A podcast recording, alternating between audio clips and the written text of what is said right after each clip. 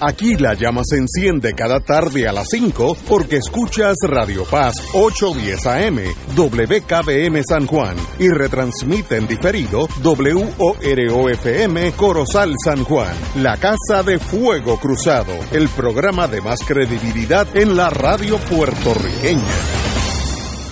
Esta emisora y sus anunciantes no se solidarizan necesariamente con las expresiones que escucharán en el siguiente programa. Son las 5 de la tarde, hora de escuchar Fuego Cruzado, el programa de más credibilidad en la radio puertorriqueña, en las voces de Ignacio Rivera y sus panelistas invitados con su discusión política dinámica e incisiva de los acontecimientos más importantes del momento. Fuego Cruzado comienza ahora. Muy buenas tardes, amigos y amigas de Fuego Cruzado. Hoy viernes, lo bueno del viernes, como digo, es que colinda con el sábado, así que estamos aquí romancing the stone, disfrutando la vida en español, eh, con el compañero Alejandro Torres Rivera. Muy buena. Buenas para ti, Ignacio. Un placer estar aquí nuevamente un viernes contigo y con Yello. Yello está en, en el teléfono. Eh, Saludos. Muy bien, Yello, como siempre, hermano. A Ignacio, a Alejandro y a todo el pueblo que nos escucha. Y como siempre los viernes tenemos al doctor Cabanilla, que hoy hay un montón de cosas que de- discutir con él. Muy buena, doctor Cabanilla. Hola, saludos a todos. Bueno, vamos a empezar de arriba para abajo. El presidente de los Estados Unidos y su señora esposa eh, han dado positivo al coronavirus. Eh, muy bien.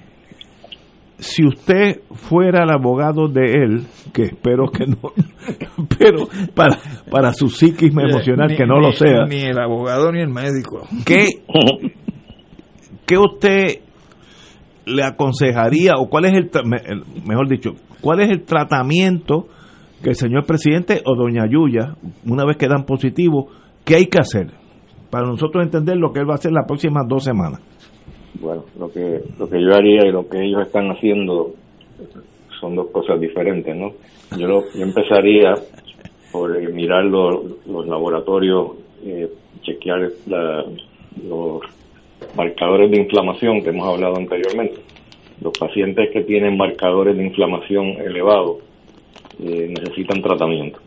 Los que no tienen marcadores elevados hasta ahora, de 64 pacientes que llevamos sin marcadores elevados, no los hemos tocado, no les hemos dado ningún tratamiento y ninguno se ha complicado de ninguna forma. Eso sería el primer paso. Si tiene marcadores elevados, pues entonces sí lo trataría. ¿Qué- Lo cual mm, no estoy seguro que, que, que necesariamente lo que ellos han hecho, pero yo creo que ellos han hecho algo diferente. Eh, están dándole el tratamiento con una- un cóctel de anticuerpos de la compañía Regeneron y ese cóctel de anticuerpos es básicamente casi lo mismo la, última columna que yo discutí de la compañía Lilly que tiene un anticuerpo que se lo dan a todos los pacientes en la etapa temprana de la enfermedad y que eh, trata al 100% de los pacientes para beneficiar a 6%, lo cual yo critiqué en mi columna, eh, porque primero que no, no necesariamente esos pacientes necesitan tratamiento.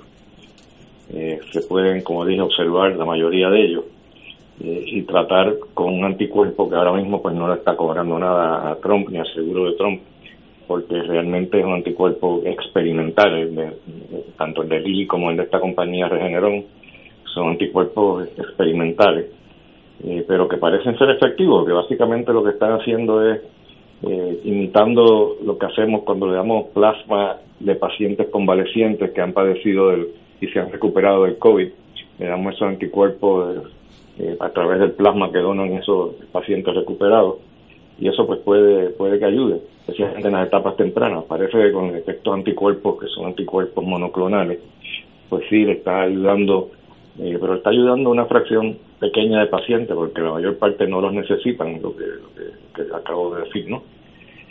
Pero que en el caso de él eh, surge una interrogante muy interesante, que es por qué trataron, trataron a Trump y a Melania no. Buen punto. ¿Cuál es la diferencia? Eh, es que él no la quiere, yo no creo que sea eso. Digo, no sé si la quiere o no la quiere, pero no, quiero, no creo que sea tan burdo que quiera salir de ella, ¿no? Y que los médicos jueguen ese juego tampoco. Pero a ella, a, ella no le están dando ese tratamiento. Eso no, no han dicho nada que le están dando ningún tratamiento a ella. Muy bien. Que pasan hablando de Trump y que tiene fiebre desde esta mañana y que se siente cansado. No nos dicen mucho más información, no nos dicen cuánto está la oxigenación en sangre, está saturando bien, o está teniendo problemas de saturación de oxígeno, que indicaría que se está complicando de forma seria. Eh, no nos dice mucho más información, nada más que tiene fiebre y que se siente cansado. Ahora, este anticuerpo de Regeneron, eh, en el caso de, del tratamiento que ellos usaron, eh, que acaban de revelarlo, precisamente ayer salieron los resultados, no, no los han publicado todavía en ninguna revista científica, pero salieron en la prensa laica y lo que ellos reportan es que este tratamiento lo usan para pacientes que tienen una carga viral alta y que no tienen anticuerpos todavía, o sea que no han fabricado todavía anticuerpos. Y básicamente esos son los que, los que se benefician, porque si no han fabricado anticuerpos, pues esto les ayuda para entonces poder este, eliminar el virus rápido. Los que, los que ya tienen anticuerpos, aparentemente, aparentemente no, según dice el reportaje ese, no se beneficiaron. El no tener anticuerpos, pues no necesariamente quiere decir que sea algo negativo, porque los anticuerpos tardan muchas veces entre 7 a 10 días después de la infección, o sea, después del contacto, perdón, eh, con la persona, y después que te infecta y empieza a manifestar síntomas, como 7 a 10 días después es que empiezan a salir los anticuerpos a la sangre. Así que en el caso de él, pues parece que es bastante temprano, ¿no? Porque él se, contagió, creo que fue hace como tres días, ¿no? Que tuvo contacto con, con la señora esta Hicks o sea que se empezó a desarrollar síntomas bastante rápido y además de eso pues obviamente debe tener una carga viral elevada lo cual se asocia con, con pacientes que, tienen que tienen síntomas los pacientes que no tienen síntomas usualmente tienen una carga viral bien pequeña de hecho yo la próxima columna de este domingo hablo precisamente de eso de la de cómo es que ayudan las mascarillas no solamente en proteger a uno de la infección, sino que cuando te infectas, en los casos que sí te infectan, eh, tienen menos síntomas. Y en el caso de Trump, pues como él no usaba mascarilla, pues aparentemente adquirió una carga viral bastante alta, ya está teniendo síntomas desde bien temprano y puede que entonces este anticuerpo le ayude, es muy, muy probable que sí, que sí le ayude. Pero como yo dije en mi columna de la semana pasada, eh, con 25 dólares yo puedo conseguir lo mismo que consiguieron ellos con ese anticuerpo, eh, con un tratamiento corto de cinco días utilizando metilprednisolona. Este, este anticuerpo que ellos tienen es una combinación, es un cóctel de anticuerpos. Ellos usan dos anticuerpos, así que cuando lo lleven al mercado, eso seguro que no va a costar menos de 12 mil dólares por cada paciente, lo cual es una, una barbaridad cuando hay tratamiento de 25 dólares, ¿no? básicamente eso es lo que tengo que comentar en cuanto al él él tiene él tiene 76 años y yo le pongo unas 40 libras de más. Eso es negativo. 7.4 más 40 libras de más, más o menos. ¿Eso es positivo, o negativo? Obviamente, absolutamente es uno de los factores de riesgo más importantes de la obesidad. Entre otras, por ejemplo, la hipertensión, presión arterial elevada, también es un factor negativo aunque la tenga bien controlada. Eh, también eh, hay otras cosas como la diabetes, por ejemplo, eh, enfermedades pulmonares, pero la, obesidad es uno de los factores más, importantes. Wow. bueno, pues va, hábleme de Puerto Rico antes de pasarle a los compañeros. ¿Por dónde estamos? Bueno, Puerto Rico, pues no hay nada tan espectacular como lo que está pasando en Estados Unidos con Trump eh, aquí pues eh, todo, todo sigue más o menos bajo control. La ocupación eh, de camas, camas en general por pacientes con COVID, esta semana el promedio fue menos 5, o sea que, que hay 5 pacientes menos en toda la semana en promedio hospitalizados por COVID y la semana anterior eran menos 8, o sea que no está tan bien como la semana pasada, pero todavía está por debajo. O sea, estamos en una fase negativa en que se está reduciendo el número de pacientes hospitalizados con COVID. Y también la, las camas ocupadas este, por eh, pacientes que están en intensivo, porque están en 58. Eh, ayer era exactamente lo mismo, 58. el día antes 61, el día anterior 67, el día anterior 68, o sea que, ha ido bajando y la ocupación por ciento de, de camas de intensivo es 70%, que se ha mantenido estable ahí por la última semana, ya que no, no ha cambiado gran cosa en cuanto a ese aspecto, ¿no? Y, de nuevo la ocupación de, de pacientes, o sea, la ocupación de, de camas de intensivo por paciente con COVID está por más o menos ha fluctuado entre 13 a 15%. En otras palabras, la gran mayoría de los pacientes que están en intensivo eh, no tienen no tienen COVID. Bueno. Un paciente con otra con otras enfermedades. Wow. Eh, Yello. Sí, una pregunta, doctor. Eh, muy buenas tardes. Quería. ¿Ustedes tienen manera de determinar cuán grande es la carga viral que tiene un paciente sobre el COVID? Porque usted habla de si es poca o si es más. ¿Cómo, se determina eso y si ustedes pueden determinarlo? Se puede determinar, pero no se está haciendo de rutina. cuando nos reportan, cuando nos reportan los resultados, pues usualmente nos reportan si es negativo o es positivo, pero no nos dicen la carga viral. Eh, pero se puede hacer porque, por ejemplo, la prueba que hacen para determinar la, si es positivo o negativo es una prueba que se llama PCR, y eso pues se hace unos cuantos ciclos en el cual se replica eh, el ADN eh, anormal hasta, hasta que empiece a aparecer positivo después de varios ciclos. Entonces, si empieza, si por ejemplo a los 15 ciclos eh, se pone positiva la prueba, pues sabemos que la carga viral es alta. Hay otros que toman eh, 32 ciclos, otros toman 45 ciclos.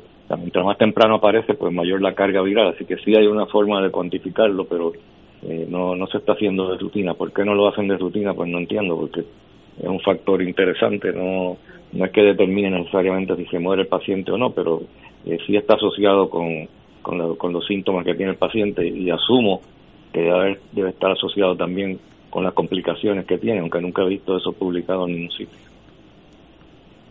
¿Y qué nos puede decir sobre las 6.000 pruebas estas del, Departamento de Salud? Si, si tiene alguna información que pueda compartir con nosotros y con la audiencia. Bueno, eso aparentemente todavía no se ha resuelto. Eh, no, no he escuchado ni he leído nada eh, reciente en cuanto a cuál es la situación. Yo sé que el laboratorio pues estaba teniendo una cantidad, una proporción eh, inesperada, inesperadamente alta de, positivos y lo que se está cuestionando es si realmente eh, esos positivos eh, son reales o si es un artefacto de laboratorio, un error de laboratorio, que puede, puede que sea el caso, ¿no? Porque el PCR, de nuevo, que es la técnica que estaba hablando hace un minuto, es una técnica en que si se contamina la muestra con el suero de otra persona, con la sangre de otra persona eh, que es positiva, pues se forma un lío, porque entonces te, va, te van a dar positiva la, la muestra. Así que eso es una posibilidad que, que un problema de contaminación, eh, pero otra posibilidad es que haya también algún otro problema, pero no, yo no, no he visto nada que se haya, que se haya elucidado eso todavía, que se haya dilucidado en cuanto a qué es lo que está pasando, ¿no? estoy todavía esperando a ver cuál es la contestación en cuanto a eso y qué, qué, va a hacer Quest en cuanto a las pruebas esas, porque creo que, si no me equivoco, Lorenzo González creo que mandó a, a, parar este, todas las muestras que se están enviando allá. Muy bien. Alejandro.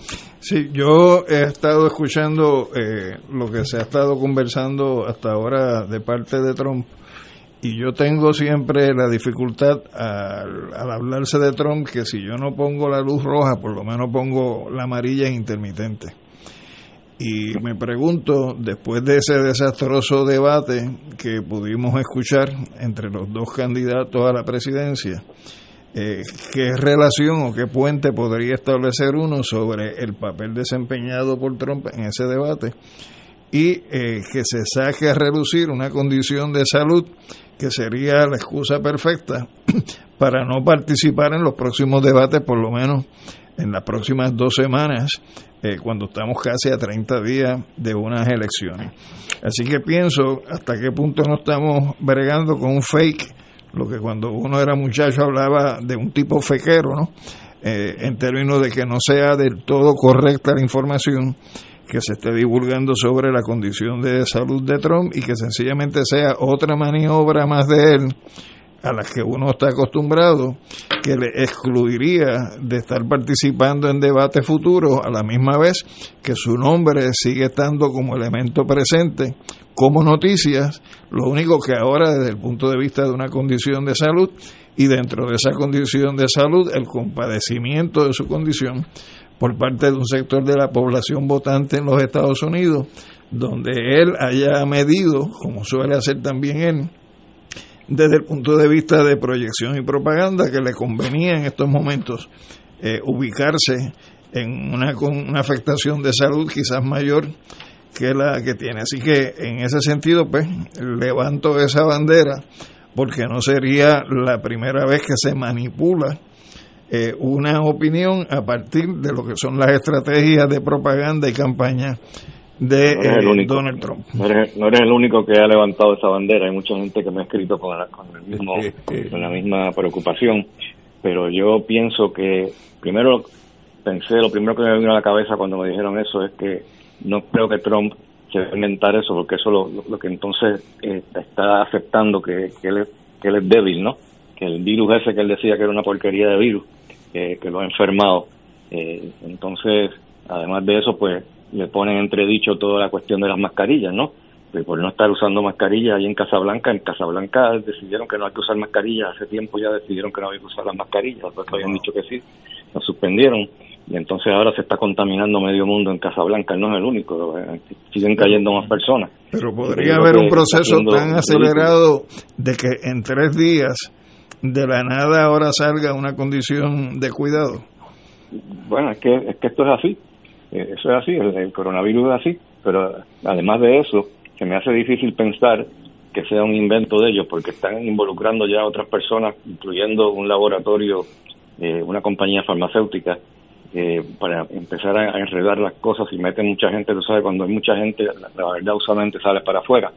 Y en tercer lugar, estoy aquí frente al televisor ahora mismo, acaban de poner que se están llevando a, Trump para Walter Reed Hospital. Ah, así que parece que se está complicando la cosa. Se está complicando. Sí, sí, se lo eh, están llevando para allá. Yo tengo a una de las cadenas en televisión mirando y se lo están llevando para para Walter Wow, eso eso pone más en serio la condición, ¿no? Eh, la cosa parece que no va bien. Eh, pregunta, en un caso como ese, a las dos semanas, si uno todavía está vivo, ya pasó ya pasó el peligro. ¿Cuál es el cuál es el, el cut off si a las dos semanas si las dos semanas tú no estás en fallo respiratorio, quiere decir que no te vas a ir en fallo respiratorio. Ok. Eh, eh, en las próximas dos semanas son las peligrosas para él o para cualquier persona. Sí, las próximas dos semanas se decide qué va a pasar. Wow, wow.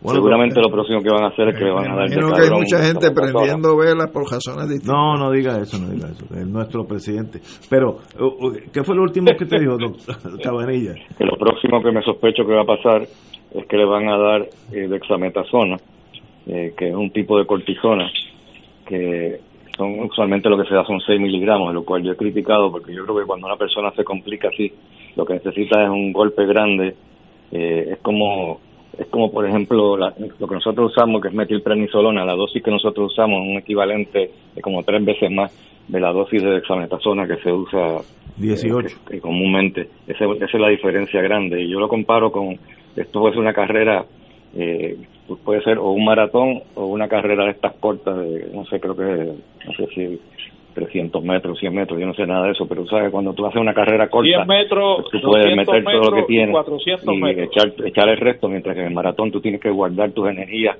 y no, no gastarlas todas de, entrada. En este caso, esto es como una carrera corta, tú tienes que meterle un cantazo grande de, de, de, de meter al principio y tirar todo lo que tienes y en cinco días usar todas tus, tus armas versus que la dexametasona da una dosis baja y la dan por 10 días. Y creo que, no es la forma correcta de hacerlo. Y por eso yo creo que los resultados de nosotros son tan buenos, porque estamos dando una dosis buena, una dosis alta al principio y por 5 días nada más, y con eso ya se resuelve el problema. Eh, aquí está saliendo que el presidente to travel to military hospital eh, y que va a estar allí a few days on advice of doctors. ¿Qué quiere decir, qué quiere decir eso en español? Lo están llevando a Walter Reed para qué? ¿Qué pasa en el, en el hospital? Pues yo creo que se está complicando. Eh, no sé si está teniendo problemas de, oxigenación, que a lo mejor le está bajando el oxígeno y a lo mejor lo van a poner en oxígeno. pero ellos no están revelando todo, ellos están, están tirando unos pedacitos de información. Como yo dije ahorita, dijeron que tenía fiebre desde esta mañana, eh, pero no lo dijeron hasta hoy por la tarde. Entonces no nos han dicho nada en cuanto a cómo está la oxigenación. Yo estoy seguro que la oxigenación se la tienen que haber tomado 100 veces ya. Eso se puede tomar en el dedo bien fácil. Y entonces, ¿por qué no nos han dicho si está bien o no? Si no nos han dicho que está bien, es seguramente porque la cosa no, no está muy bien, que digamos. Si estuviera bien, ya lo hubiesen dicho. Está oxigenando perfectamente bien, lo que tiene un poquito de fiebre, pero lo que han dicho es que tiene fiebre desde esta mañana y que está cansado. Pero por eso no te llevan a ti a un hospital. Una pregunta, eh, ¿podría ser una medida cautelar para tener obviamente eh, un hospital donde hay más recursos disponibles que en Casablanca? Bueno, pero este, no, no está tan lejos que no pueda quedarse en la casa en Casablanca y, y transportarlo rapidito si fuera necesario en un helicóptero. Y, mira, ahí está bajando el helicóptero ahora mismo frente a Casablanca para llevárselo.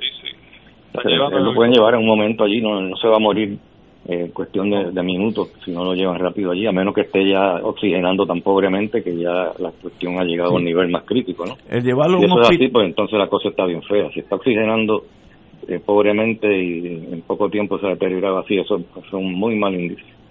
Muy, bueno. Pues doctor, hablamos el lunes, ya habrá esta noticia va a seguir rodando hasta el lunes por la, a las 5, así que usted nos pone al día qué pasó en la Casa Blanca y en Puerto Rico, que para nosotros eso es hasta más importante de aquí al lunes. Así que un privilegio, como siempre, doctor Cabanilla. Oye, Diga usted, Yello. Yo tengo una pregunta para Alejandro, porque el profesor quizás no pueda orientar sobre una pregunta que, que viene como consecuencia de lo que está pasando. Cabanilla, si, eh, si usted, como sé, como sé que you work for a living, como dicen en Estados Unidos, si se tiene que ir de la línea, con, con mucho gusto. Muchas gracias. me quedo aquí para oír muy la bien, pregunta. Muy bien. Yello la y Alejandro. La pregunta, Alejandro, es, hay una elección en 30 días. Así es. Si Trump fallece o se incapacita de aquí a la elección, ¿quién sustituye a Trump como candidato a la presidencia, no como presidente, porque sé que el vicepresidente entraría en funciones, pero eso no funciona necesariamente así para la elección, ¿o sí? Yo no tengo la contestación a la, a la, pregunta que estás haciendo. No creo que haya un precedente donde a menos de 30 días de una elección, pues un presidente muera. Eh, lo de si se incapacita, pues yo pienso que está incapacitado para gobernar, pero eso no, no es un criterio médico, es un criterio más bien político de mi parte. Eh, así que no tendría la contestación a tu pregunta, Yello. A ver, Ignacio, ¿tienes alguna idea? No, yo, yo me imagino que el partido nombrará el candidato, pero eso es, eso es de mi, de mi eh, intuición, no es nada legal. Eso hay que buscarlo en estos días, así que para el lunes tendremos alguna contestación. Cabanilla, como siempre, un privilegio y Yello, quédate en la línea. Vamos a una pausa, amigos. Esto es Fuego Cruzado por Radio Paz 810 AM. El Servicio de Conservación de Recursos Naturales del USDA anuncia su programa voluntario de incentivos de calidad ambiental EQIP, con el propósito de ayudar a los agricultores puertorriqueños a aplicar prácticas para conservar el suelo, el agua, el aire, las plantas, los animales y la energía. Los agricultores pueden solicitar para EQIP en cualquier momento, pero la fecha límite para el primer periodo de aplicación del año fiscal 2021 es el 30 de octubre. Llame a su oficina local de NRCS o visite www.pr.nrcs.usda.gov para más detalles. USDA es un proveedor, empleador y prestamista que ofrece igualdad de oportunidades. Fuego Cruzado está contigo en todo Puerto Rico. Ahorra con las ofertas para ti en Sidreña Coop. Llévate tu auto nuevo desde 1.99% APR. Baja el pago de tu préstamo personal y renuévalo desde 4.95% APR. Prepárate esta temporada y compra tus enseres y equipos desde 3.50% APR. Oferta válida del 8 de septiembre al 7 de octubre del 2020. Danos like en Facebook Sidreña Coop o llámanos al 787 7 Visite 397700. Sidreña Coop es tuya, es mía, es nuestra. Acciones y depósitos asegurados por COSEC hasta 250 mil dólares. El gobierno federal no asegura esta institución. Veamos cómo los gemelos usan su MMM FlexiCard. Mateo, ¿gasolina o copago de laboratorio? ¡Gasolina! Melquiades, ¿la mixta de la cafetería o detergentes? ¡La mixta! ¡Ganaron! Con la nueva MMM FlexiCard pueden pagar comida preparada, OTC, agua, luz, teléfono y la hipoteca. MMM cuida tu salud y tu bolsillo. ¡Llama ya! MMM Healthcare LLC es un plan HMO con un contrato Medicare. La afiliación en MMM depende de la renovación del contrato. Beneficio varía por cubierta. La tecnología avanzada al cuidado de su salud tiene un nombre. Advanced Imaging Interventional Center. Siempre con innovadores servicios en radiología diagnóstica y un personal certificado brindándole confiabilidad con resultados más certeros en todas sus pruebas. Ofrecemos MRI, tomografía computadorizada, angiografía digital, neuroradiología, sonografía y ahora con nuestro nuevo servicio avanzado de PET-CT para pruebas de alta eficiencia. Advanced Imaging, edificio Arturo Cadilla, Centro Médico San Pablo Bayamón, 269-2442. Este es un mensaje del sistema de alertas de emergencia. El jueves 15 de octubre a las 10 y 15 de la mañana, esta emisora estará participando junto a la Red Sísmica de Puerto Rico y agencias de gobierno en el ejercicio anual de preparación para terremotos Shakeout 2020. Ese día, cuando usted escuche la señal de alerta, recuerde que es solo una prueba, pero dedique unos minutos junto a sus allegados a practicar el método de protección recomendado de agacharse, cubrirse y sujetarse. Practíquelo regularmente. Esto le puede salvar su vida. Y ahora continúa Fuego Cruzado.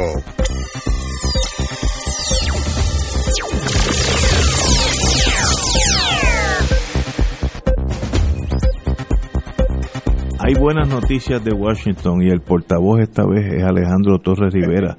De- Así que yo creo que es la primera vez en tu vida que te utilizan para dar buenas noticias de Washington. Así que perdona la franqueza, pero es que yo sé que tú sabes porque las recibiste ahora mismo. Háblame de las buenas noticias de Washington. Esto, esto suena como, como una línea cuando uno Directa. tiene el cajón de bateo y se la cantan de strike, después de un segundo strike. No, no, la, información que uno está obligado a tener que discutir este, como parte de, de la función que tiene este programa es que hoy eh, sale eh, a relucir que la Cámara de Representantes de los Estados Unidos aprobó ayer una ley que en español sería Ley Omnibus de Soluciones de Emergencia para la Recuperación Económica y Salud y en el contenido de lo que sería eh, la misma se habla de que se estaría asignando 2.2 billones en fondos federales para eh, abordar problemas y necesidades de la población, de los cuales 1.236 millones adicionales irían al programa de asistencia nutricional en el caso de Puerto Rico. Y donde además se menciona que se volvería a dar el pago de 1.200 por contribuyente, 500 por dependiente, y además se extendería, se extendería la asistencia por desempleo pandémico, lo que nosotros aquí le llamamos el PUA, eh, o sea, prolongando los beneficios de desempleo de 600 dólares por semana hasta enero del próximo año, el próximo año, se designa 21 mil millones para estados, territorios y tribus.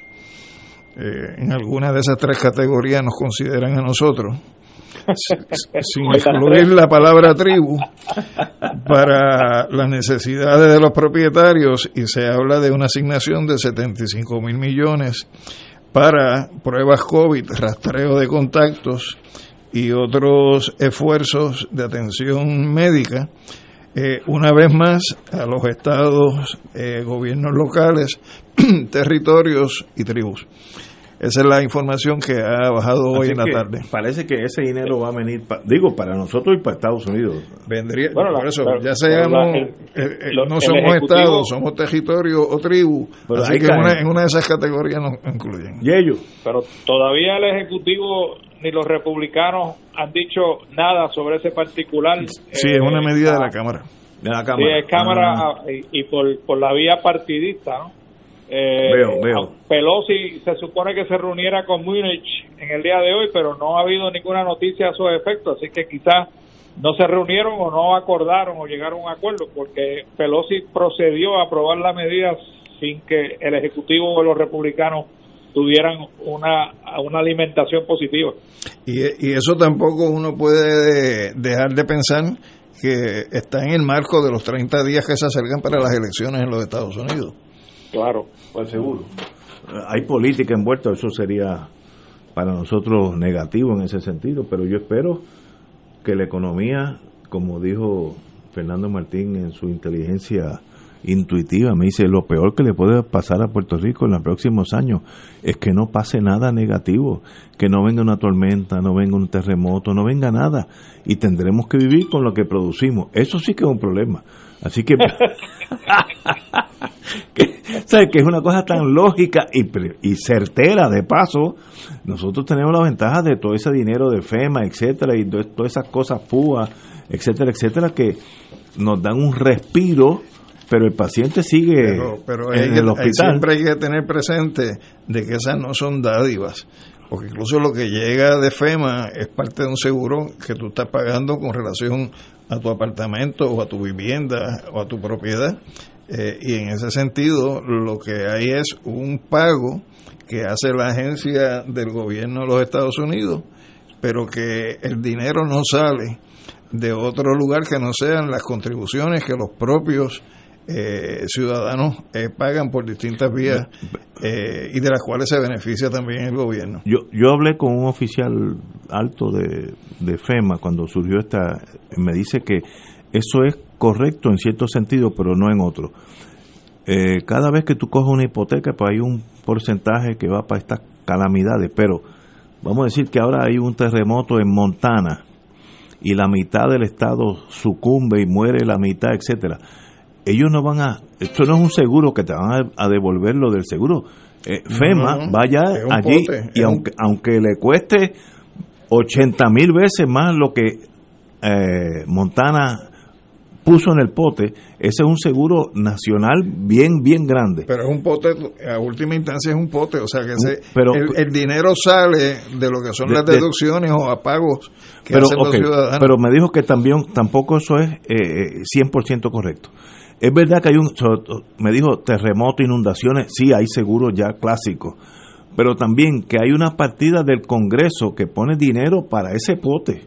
O sea, no es que Doña Yuya ya en Oye, Montana... Pero, el dinero que el Congreso asigna también sale de los contribuyentes. De los contribuyentes. Sale de las personas. O sea No. que no es que el gobierno No, no, mandó, sí. a, mandó a, a imprimir más papel moneda para Sí, entonces pero, pagar esas cosas. pero que eso, eso es en Puerto Rico un ejercicio de continuar una economía que tiene un déficit, que cuando paren eso, esa transferencia de dinero, porque como dice Martín, no pase nada, aquí va a haber una crisis gigantesca. En estos días salió que había 90 mil hipotecas eh, paralizadas por ahora bajo estas leyes federales.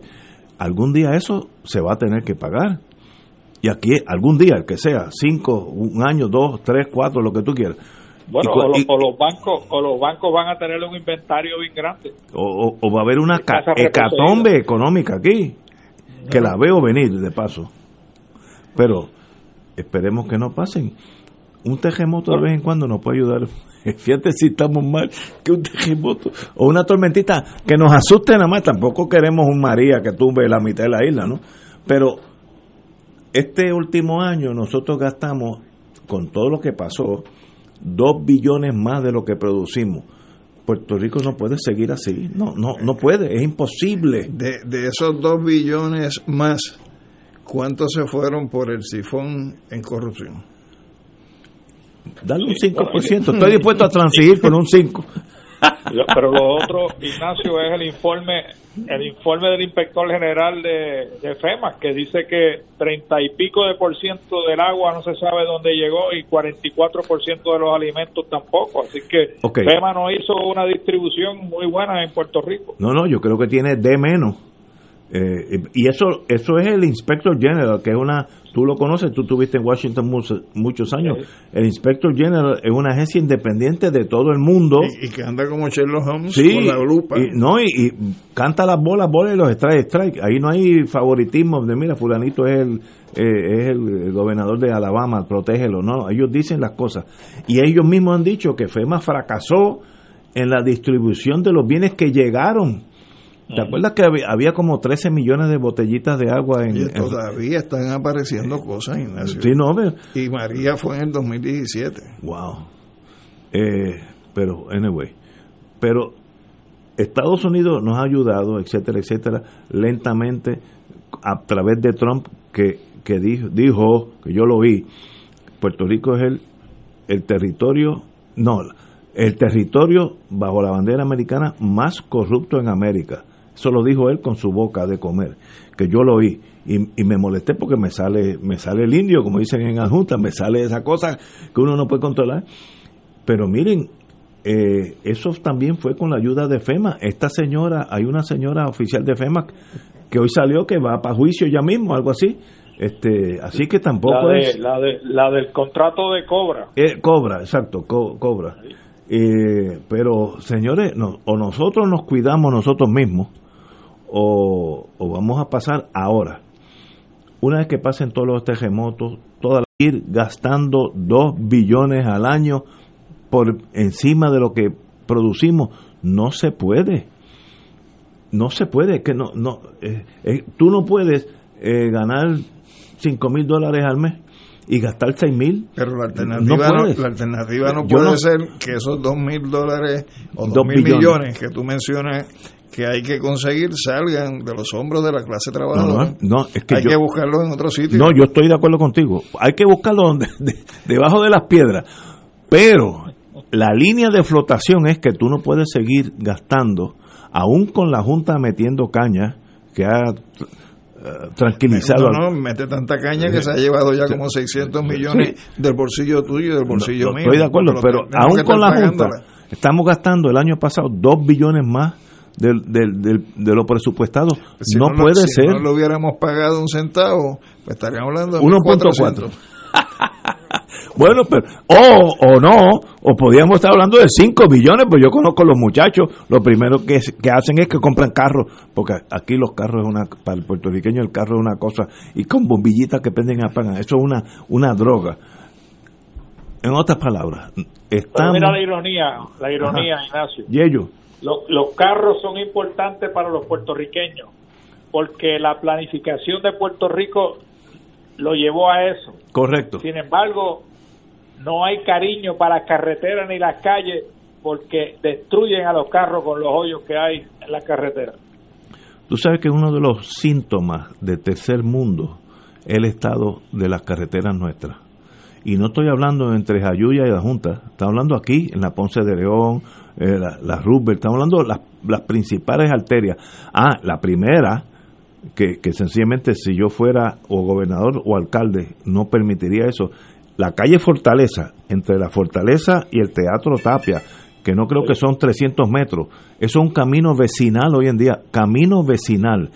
¿Es posible que nosotros somos así de negligentes? Eso no es culpa de FEMA ni de los americanos, es culpa nuestra. Porque mira, si hacen un serrucho para arreglar la fortaleza, primero que doy dinero soy yo. Privado. Porque tú no puedes tener la fortaleza. Yo que estoy allí todos los días, en el viejo San Juan, eh, hay que jugársela. eh, Y, y te pregunto, tú que eres sanjuanero, ¿esa construcción fue bajo qué alcalde o alcaldesa? Santini. eh, creo que es que hubo dos. La, la Tetuán, mira, la Tetuán la hizo otra compañía de, de ingeniería y está perfecta. La Tetuán está bien. La Tetuán, es- pues yo estoy allí, yo estoy en la Tetuán. La, Sí, la es la Tetuán. fortaleza. Ahora la fortaleza es, hay que en China fusilarían al ingeniero. en Eso- China, allí mismo. Porque, porque hay una cosa que se llama vicios de construcción. Eh, bueno, pero Entonces, la pregunta es bajo qué alcalde o alcaldesa se hizo. Eh, yo creo que eso fue bajo para entonces identificar la responsabilidad, si alguna, del que haya sido el jefe de la obra. pero Entonces, porque la- si, si en un sitio está bien y en el otro está mal y son empresas distintas, eh, bajo un mismo alcalde, pues quiere decir que uno lo hizo bien y otro lo hizo mal. pues entonces aquí hay que enviarle responsabilidad. yo no, no, me cojan la palabra, pero creo que escuché en algún momento dado a la alcaldesa decir que eso que había algún caso en corte sobre ese particular. Ahora, ahora, yo el, problema con nosotros los abogados es que somos abogados. Miren, la fortaleza, la calle Fortaleza, tiene que arreglarse y que los abogados peleen por los próximos 25 años y ganen unas victorias y le den el dinero de aquí a 3, 4, 5 años, ¿sabes cómo son los casos? Pero hoy, el turista que llega, que ya están llegando de paso, hoy había bastantes turistas en, en el viejo San Juan, y ven eso y dicen, pero estamos en, en, Biafra. Por eso, por eso no es un problema de los abogados, un problema de, cuál es la política pues yo que se, que se, eh, implanta, porque yo estoy de acuerdo contigo de que si el daño está ahí, el daño es visible, los estudios se han hecho y que son estudios que son necesarios para llevar el caso pues tú no tienes que esperar a que termine el caso para tomar medidas correctas. Arréglalo y luego demanda lo que sea. No, no, no, o, a los estudios. Seguro. Eh, recopila la prueba. Ahora. Y, envía a hacer los cambios correctivos. Pero es un bochorno nacional el estado de la fortaleza. Porque Estamos de acuerdo. Si tú tienes un carrito bajito, aunque sea de esos BMW carísimos, no pase por allí. Y, no, no, porque y cuando estaban los adoquines originales, eso no había pasado. los españoles eran mejores ingenieros que nosotros, o había menos tumbólogos. Fíjate, también estoy añadiendo otro factor. bueno, pero señores, vamos a, a la política local. Vamos a una pausa y regresamos with Crossfire. Fuego Cruzado está contigo en todo Puerto Rico. Farmacia San Rafael, la primera farmacia de comunidad especializada desde el 1952, atendida por su segunda y tercera generación. Servicios de lunes a viernes de 8 de la mañana a 6 de la tarde, los sábados hasta las 3 de la tarde, aceptando los planes de Vital y la mayoría de los planes. Envíanos tu receta a farmacia@fsanrafael.com. Fax 721 4165 o llámanos al 724-3333. En Internet, Farmacia San Rafael. De todo un poco, con Manolo Almeida, el más ameno en tus mañanas por Radio Paz 810 AM, de martes a viernes a las 9 de la mañana. Notas positivas, salud, ambiente, negocios y entretenimiento. Manolo Almeida, doctora Bárbara Bustillo y la periodista Frances Raya. De todo un poco, martes a viernes por Radio Paz. ¡Estamos vivos!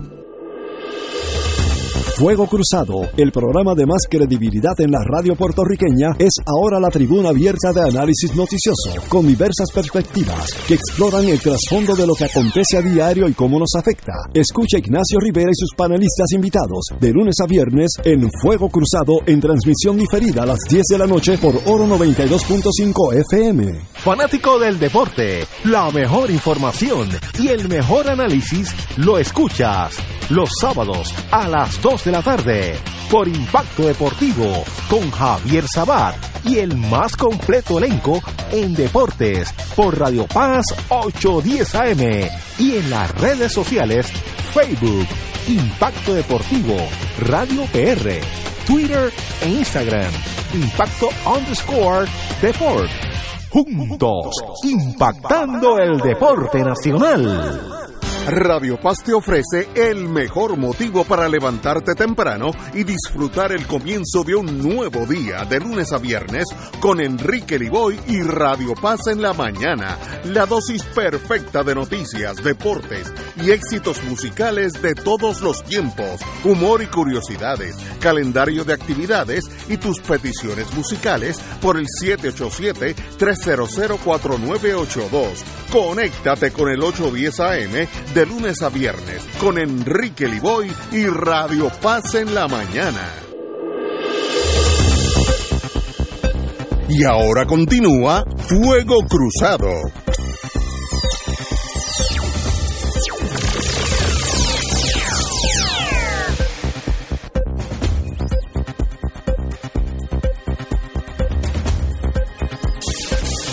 Regresamos, Boys and Girls de Fuego Cruzado. Bueno, como decía mi querido hermano José Arsenio Torres, vamos a aterrizar aquí ahora en Puerto Rico para hablar. José Arsenio Torres y Rivera, profesor y una mente de las mejores que he visto en mi vida. Bueno, para el comisionado residente, tal vez yo, esto le afecte, amplia delantera de Jennifer González en la carrera por la silla en Washington. Hasta ahora, y esto es como el boxeo, nadie gana hasta el último round. Cuando le levantan la mano a uno, entonces es que ganó. Así que antes no ha ganado. Pero hasta ahora hay un, un una ventaja de 10% eh, de Jennifer González sobre Aníbal Acevedo Vila, 43 a 33. Eh, el Victoria Ciudadana tiene 11 y el PIB tiene 6. Los otros pues son partidos que son casi irrelevantes, así que ni hablemos de eso. Pero no hay duda que el Partido Popular tiene está en este momento a 32 días de las elecciones una desventaja marcada sobre Jennifer González. Así que me da la impresión que, que, que será, así será. Si fuera apostador, yo voy a apostar en que eh, la posibilidad de que Jennifer González sea la comisionada residente, aunque aquí ganara el Partido Popular, es altísima. Ya eso pasó con Pierluisi, así es que eso no es la primera vez que pasaría. ¿Qué tú crees, Yello? ¿Tú que estás envuelto en eso? Bueno, mira, la, la, yo creo que hay mucha, muchos factores que inciden en esa posible ventaja. Y digo posible porque yo las encuestas las cojo siempre eh, con dos granos de sal. Eh, uno, uno de los factores es, si tú miras a través de, de todos los partidos, los candidatos a comisionados residentes, los únicos que tú reconoces, por lo menos yo, si, si estás hablando de, Doña Yuya, como tú mencionas, es Jennifer y Aníbal. Los otros no tienen ninguna presencia en los medios ni en, la, ni en, la, ni en las redes sociales. Correcto. Ahora salieron en las encuestas, pero nadie los conoce, Ignacio. Nadie ha hecho propuestas. ¿Tú has oído al doctor Piñeiro hacer alguna propuesta para Washington? Yo no lo he oído. Ese es el del PIB el de Proyecto Dignidad, la señora de Proyecto Dignidad, la oí por primera vez ayer en una entrevista en una estación, en otra estación de radio. No sabía quién era, sé que es abogada ahora y sé que es pastora, pero no ha dicho nada sobre su agenda para Washington. La de, la de, la de Victoria Ciudadana sabía quién era porque la presentaron, pero fuera que la presentaron tampoco ha dicho nada.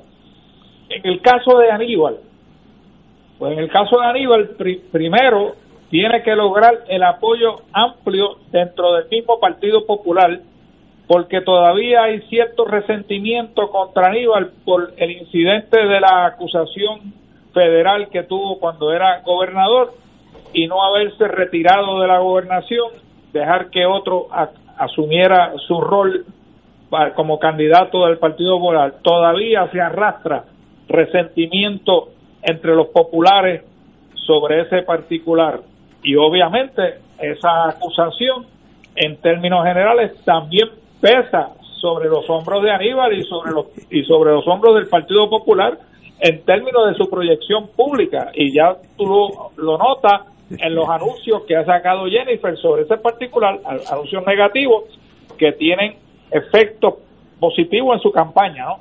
Así que Aníbal tiene una situación difícil, pero es lo veo en ascenso en estas últimas semanas él estaba peor hace dos, dos, dos, o tres meses atrás. Correcto. Lo veo en ascenso. Correcto. Y lo veo en ascenso haciendo, o sea, si hay alguien hambriento para la comisaría residente y en la política el hambre es importante, es Aníbal. Tú lo ves todos los días con presencia en las redes sociales o en la prensa, en la televisión, en la radio, con propuestas nuevas y de Washington respondiéndole. O sea, ayer salió el senador Menéndez y el senador Wicker, republicano y demócrata, con una propuesta impulsada por Aníbal. Así que tú lo ves haciendo gestiones y, y, y, y, respuestas de parte de sus amigos en Washington, o sea, que tiene esas relaciones y eso son positivas. Jennifer tiene la ventaja de que lo que tú dijiste ahorita, lo que decía Fernando Martín en términos de los desastres que ha tenido Puerto Rico, tanto el huracán como los terremotos y la pandemia, oye, instantáneamente, independientemente de la gestión que haga la comisionada residente, billones de dólares han fluido hacia Puerto Rico y a veces la oficina del comisionado hace muy poco en, ese, en, ese, en esa en esa en, la confección de esas propuestas. No es que no haga alguna gestión es que en términos generales cuando se confecciona el proyecto se incluye a Puerto Rico y usualmente como estado. Así que se ha beneficiado de los billones de dólares que le han asignado a Puerto Rico y eso obviamente le llena el ojo a cualquiera y como ella no es la que tiene que implementar y ejecutar, porque el problema de, los fondos federales en Puerto Rico en esta administración ha sido en la ejecución. El Ejecutivo ha sido deficiente e inepto en, en invertir y gastar el dinero. No Jennifer, al revés. Jennifer le ha llamado la atención a la gobernadora, mire gobernadora, ¿qué pasa que no gasta estos chavos?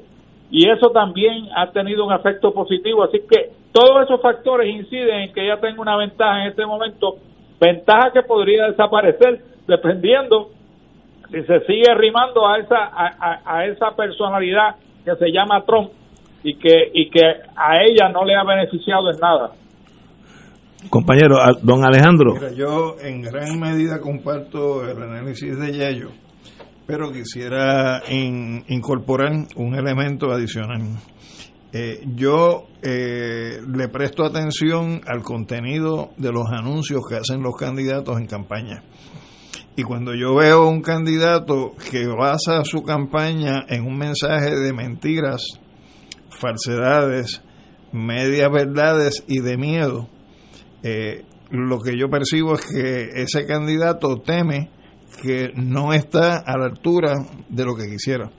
Y me parece que en los anuncios que ha ido colocando Jennifer, sobre todo los de televisión, eh, acusando a Aníbal por la acusación de la cual salió no culpable en juicio, eh, metiendo miedo eh, a Aníbal y vinculándolo, por ejemplo, a Charlie para plantearle que son separatistas que quieren alejar a Puerto Rico de una relación con los Estados Unidos mensajes de temor, pues me parece que lo que está reflejando ella como candidata es que no está tan bien parada como esa encuesta lo refleja.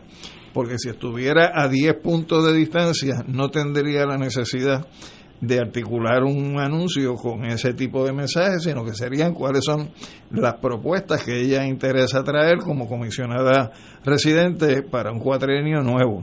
Y si te fijas en las que son los anuncios de Aníbal, eh, por lo menos los que se están enviando a nivel de televisión, en lo que enfatiza es en algo que el PNP destruyó de alguna manera aquí, que era la relación que había a través de las 936 para el establecimiento de industria, que uno puede tener diferencias con el enfoque del Partido Popular, pero ciertamente eh, los que fueron los ejecutores desde el punto de vista de la liquidación de las 936 en Puerto Rico fue el PNP, eh, y me parece que en eso, pues Aníbal le está presentando a un sector de la población que ha sufrido los efectos y las consecuencias de la salida de las 936, eh, pues una invitación a que apoyen su candidatura como comisionado residente. Me parece que ese mensaje de miedo y de terror que Jennifer está presentando en sus anuncios no va a apelar al sector joven que va a estar votando en estas elecciones, de la misma manera que creo que Aníbal tampoco ha capitalizado en sus anuncios la forma de acercarse al sector joven y que ciertamente con la cancioncita de Doña Ana no está aquí, que es la que está presentando ahora, no va, no va a llegar eh, de forma alguna a ese sector. Así que me parece que eh, finalmente eh, me gustaría que se considere también en qué momento fue que se hizo esa encuesta y que se tome también en consideración cuál fue el universo encuestado, porque me parece que no es tan, tan representativo como debería ser eh, para un tipo de, de encuesta 30 días antes de las elecciones. Bueno, déjame, yo discrepo algo de ustedes, pero para eso es que estamos aquí. Uh, la señora comisionada residente en marzo del 2020 tenía 41% del electorado. Septiembre del 2020 tiene 43, en otras palabras, está eh, steady, eh, ese número no varía. El que ha subido muchísimo fue Aníbal Acevedo Vilá, que en marzo estaba en 20, hoy está en 33, así que no hay duda. Ha casi eh, duplicado su, su voto. Pues muy bien, ahora, eso en 30 días puede eh, validarse para que Aníbal brinque del 33 al 43. Yo se me hace bien difícil pensarlo. Tienes que tomar en consideración ahí, eh, Ignacio, que tienes que tener la fórmula de cuánto suba, pero también cuánto baje. Bueno, pues, y entonces en ese sentido se pueden encontrar en un punto medio, eh, pero no va a ser una diferencia de 10%. Pero la comisionada no está bajando. En marzo estaba en 41, ahora está en 43. Así que yo creo que va a estar por ahí. Vamos a transigir para ser abogado en 40. Ella va a estar en 40 en noviembre 3 él puede subir siete puntos de aquí a noviembre 3. Yo lo dudo. Lo dudo. bueno, pero. Lo, lo, puedes, lo puede subir, Ignacio.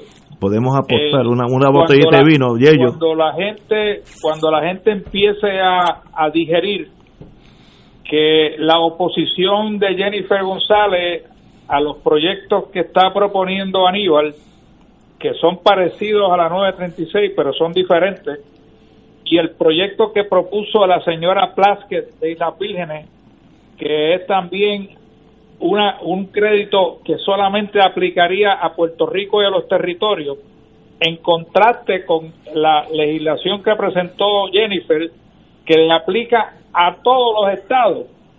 Y no hay nada particular que ayude a Puerto Rico, ¿no? Porque es a base de, esas zonas económicas que están deprimidas, eh, establecidas por ley, y que cada estado tiene varias, y que quizás Puerto Rico en, la, la isla completa cualifica, pero no es un incentivo que sea exclusivo de la isla y que le dé, por tanto, una, un gran salto a la competitividad de Puerto Rico versus a los demás estados y versus el mundo. Y en la medida que la gente se entera que ella, por la misma razón que Romero y Pedro Rosselló se opusieron a la 936, que era un enfoque ideológico, era una objeción ideológica, o sea, porque no e, era problemático para la estadidad. Y, o sea, que está poniendo la estadidad por encima de los empleos y los trabajos de los trabajadores de Puerto Rico. Cuando la gente vaya digiriendo eso, ella va a empezar a bajar en esas encuestas. Pero pero tu análisis, Yello, si el mundo fuera lleno de abogados, estaría bien lógico, pero estaría, bien chavado. no, no, no, si todos fuéramos abogados, todo el mundo te entendía.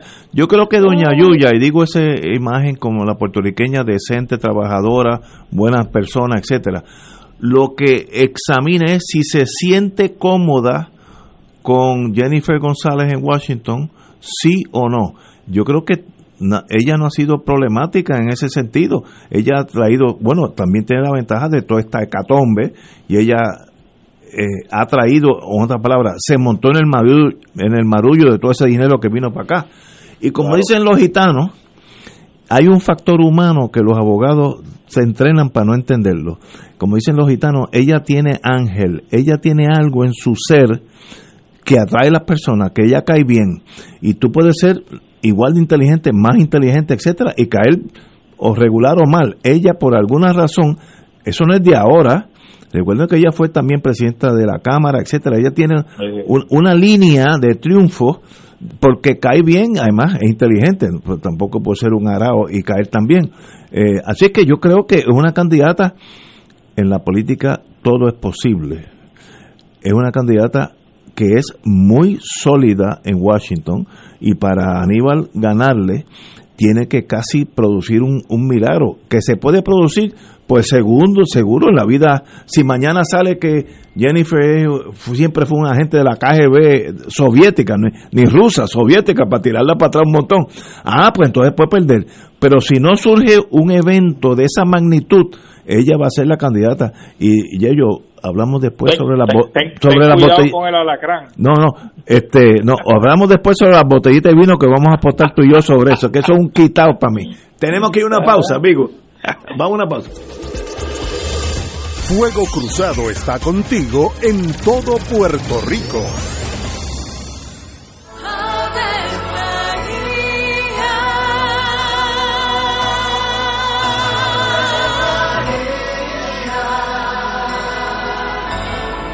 El ángel del Señor anunció a María. y ella concibió por obra del Espíritu Santo. Dios te salve María, llena eres de gracia, el Señor es contigo. Bendita tú eres entre todas las mujeres, y bendito es el fruto de tu vientre Jesús. Santa María, Madre de Dios, ruega por nosotros pecadores, ahora y en la hora de nuestra muerte. Amén. He aquí la esclava del Señor. Hágase en mí según tu palabra. Dios te salve María, llena eres de gracia, el Señor es contigo. Bendita tú eres entre todas las mujeres, y bendito es el fruto de tu vientre Jesús. Santa María, Madre de Dios, ruega por nosotros pecadores, ahora y en la hora de nuestra muerte. Amén. Y el Verbo se hizo carne. Y habitó entre nosotros. Dios te salve María, llena eres de gracia, el Señor es contigo. Bendita tú eres entre todas las mujeres, y bendito es el fruto de tu vientre Jesús. Santa María, Madre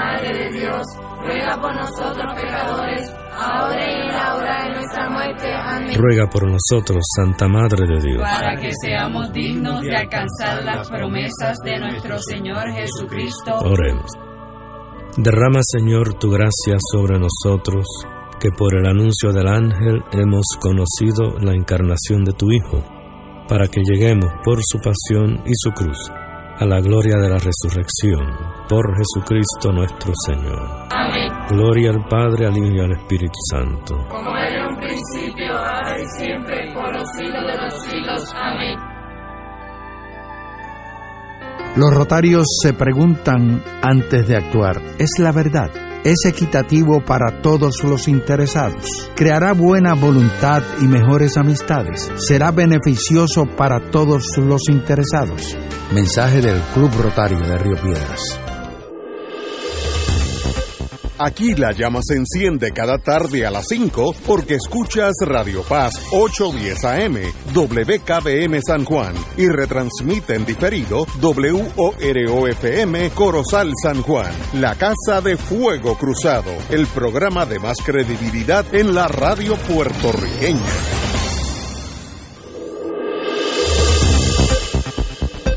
Y ahora continúa Fuego Cruzado.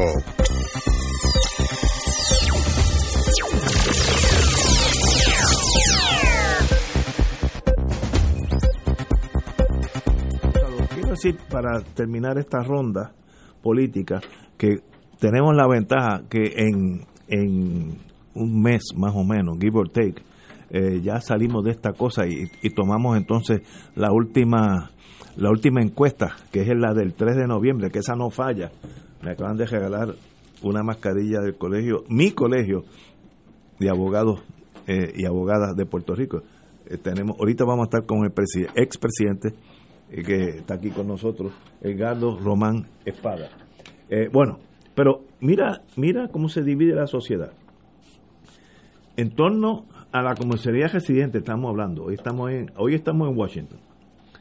Los hombres, 42, Jennifer 33 Aníbal, eso lo sabíamos. Mujeres, 44, Jennifer 40 32 Aníbal.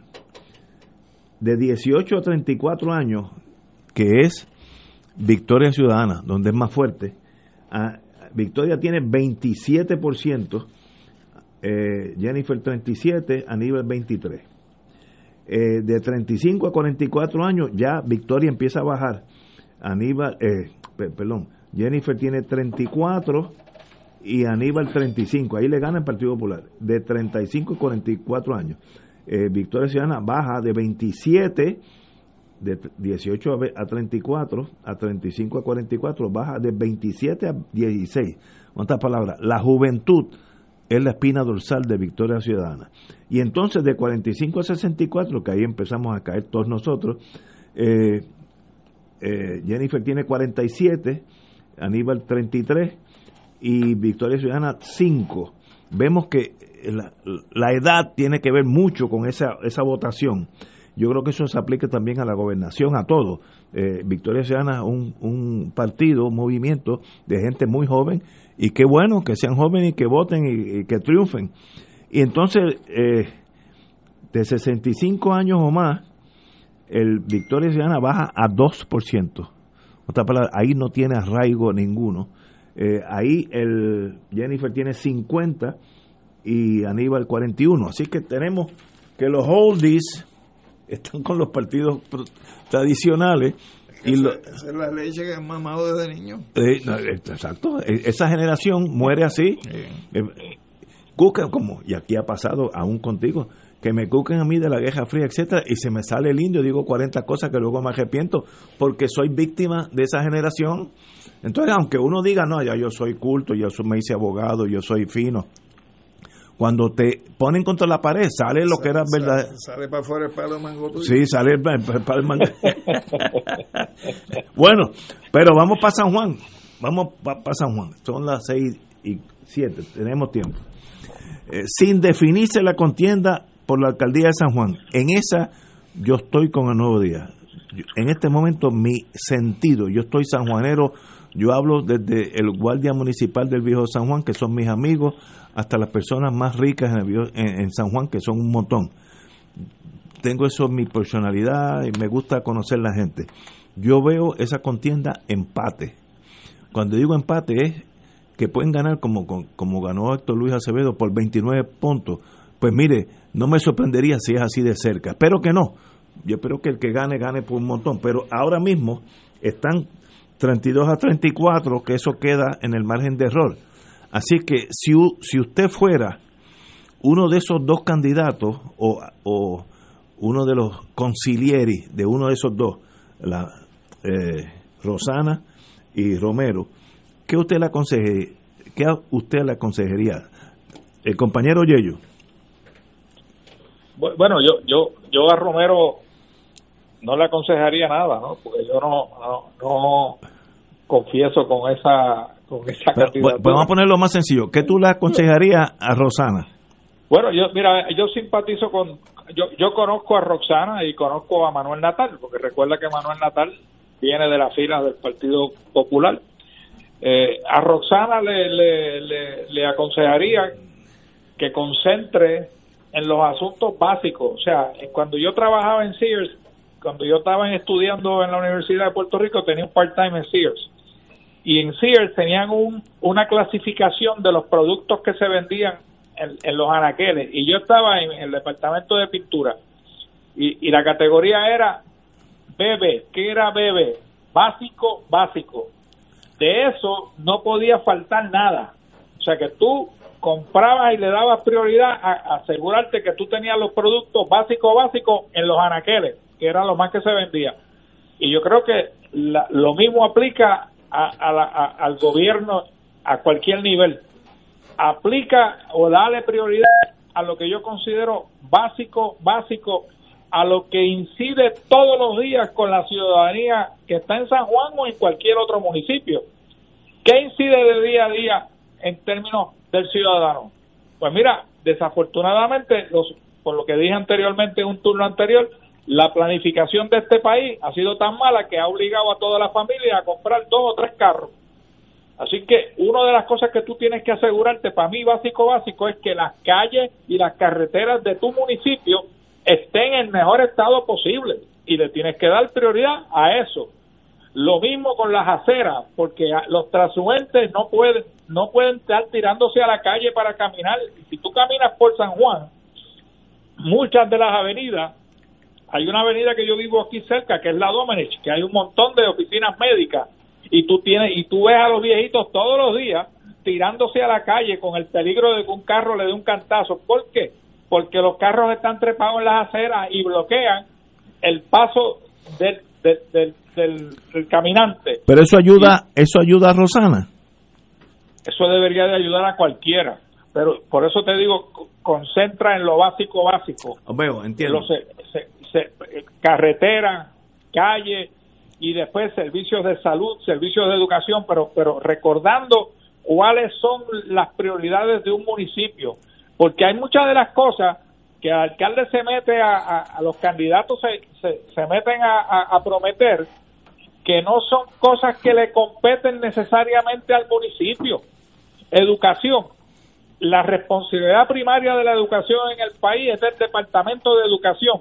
Pero si tú miras los municipios, los grandes particularmente, todos tienen sistemas educativos y uno se pregunta, ¿y eso es necesario? Bueno, quizás, pero es un, no es la prioridad número uno del ciudadano que brega todos los días con esas cosas. Lo otro sí es la salud. Y San Juan tiene la peculiaridad de que tiene su, su propio sistema de salud. Y por lo tanto, le tienes que dar prioridad al sistema de salud de San Juan, que quiso destruir Santini cuando lo obligó a entrar en la reforma, porque hasta ese momento estaba fuera de la reforma y no tenía que estar pagando para la salud de todos los ciudadanos de Puerto Rico a los cuales ellos no tenían que cuidar porque la prioridad era el sistema de salud de San Juan. Así que cuando hablo de básico básico, las cosas que incidan en el ciudadano de día a día, Ignacio. Bueno, como, como, como yo te dije al principio, yo conozco los dos candidatos, conozco a Rosana y, y a Romero, ambos tienen la capacidad de ser alcalde de San Juan, ambos, yo no puedo decir nada negativo sobre ninguno de los dos. Así que eh, bueno, recuerda que Romero fue el que respaldó la ley número 7 de, de Fortuño, que despidieron 30 mil empleados públicos, siendo el secretario del Trabajo y, teniendo la responsabilidad primaria de proteger los trabajadores, no lo hizo. Y después, como senador, participó en la aprobación de la ley 66. ¿Qué es eso? Que no es otra cosa que aplicarle la fase 3 de la ley 7 a lo de las corporaciones públicas. Por lo tanto, el desmantelamiento de los convenios colectivos que se dio bajo la ley 7 por Fortuño, él fue también parte e instrumento como secretario del Trabajo. Y con la aprobación de la ley 66, que es de Alejandro García Padilla, lo que hicieron fue que lo mismo que se había hecho con la ley 7, en la fase 3, para los empleados del gobierno central, aplicárselo a los empleados de las corporaciones. Pero eso no neutraliza ese veneno en el sentido que el gobernador era popular y el, y el senador no, lo que, Lo que estoy señalando es que él, así, tú dices que no tienes nada que no, yo, yo no tengo. Pues yo estoy señalando que, no solamente fue secretario para instrumentar los despidos de la ley 7, sino que fue senador para la aprobación de la ley 66 y está siendo senador ahora en el 2016, 17 y 18 con la aprobación de la ley 4 que viene a desmantelar todas las protecciones fundamentales de los trabajadores del sector privado, con la ley 8, que es la que implanta el esquema del empleador único, ambas de la administración de Ricky Rosselló, y antes de la ley 26, que es la que unificó hacia abajo los derechos de los empleados públicos en el gobierno central y, las corporaciones. Y usando tu argumento en contra de ti, y si es así, ¿por qué están empate?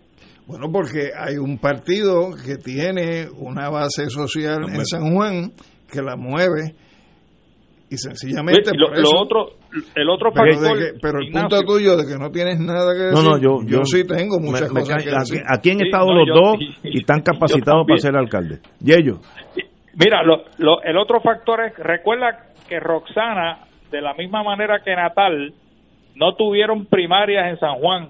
O sea que estuvieron fuera de la fuera de la visibilidad pública aunque estuviesen haciendo campaña privadamente. O sea ellos por ahí caminando por San Juan. No tenían la visibilidad de Romero que tenía una primaria con un tal Palomo que era que era un señor que trabaja en ciencias médicas y así que el hecho de que tú tengas primaria te da mayor visibilidad porque estás en la prensa casi todos los días simplemente porque estás compitiendo para la para la primaria Roxana estaba guardada no necesariamente igualdad, estaba haciendo campaña posiblemente, pero no tenía la visibilidad que tenía Romero. Para mí me sorprende, y te digo, me sorprende favorablemente que Roxana, a pesar de todo eso, tenga 32% y está empate básicamente con Romero. Y no y no te olvides de Natal, en la calle, yo que vivo aquí en, en, en Valdrich y yo camino por ahí porque recuerda que yo fui senador de San Juan y todavía me muevo mirando a ver cómo están las cosas eh, el único que yo me he encontrado haciendo campaña a pie, haciendo caminata, ha sido a Manuel Natal, así que no descarte ese 12%, podría ir en alzada también, aunque quizás no es suficiente para ganar la alcaldía de San Juan. No, digo, Natal yo creo que es un, un, un ser humano de primera clase y tiene un futuro político extraordinario. Pero en estas elecciones no va a ser alcalde de San Juan. El alcalde de San Juan va a ser o Rosana López o el, el, el, el señor Romero, uno de esos dos.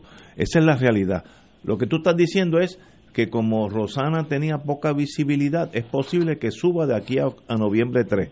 Es muy Claro, posible. claro, y- no, y es muy y- posible. y el otro factor, tú hablaste ahorita de los viejitos. ¿Y qué hacía Roxana cuando estaba en el gobierno estatal? Cuidando a los viejitos. Eh, sí, y sí. tuvo una visibilidad sumamente importante en ese cuidado de los viejos. Y mira, aquí en San Juan está el viejo votado, incluyéndome a mí. Así que a, nosotros, que- eh, a- habla en eso- plural. Y hay un, en hay un- ese rol.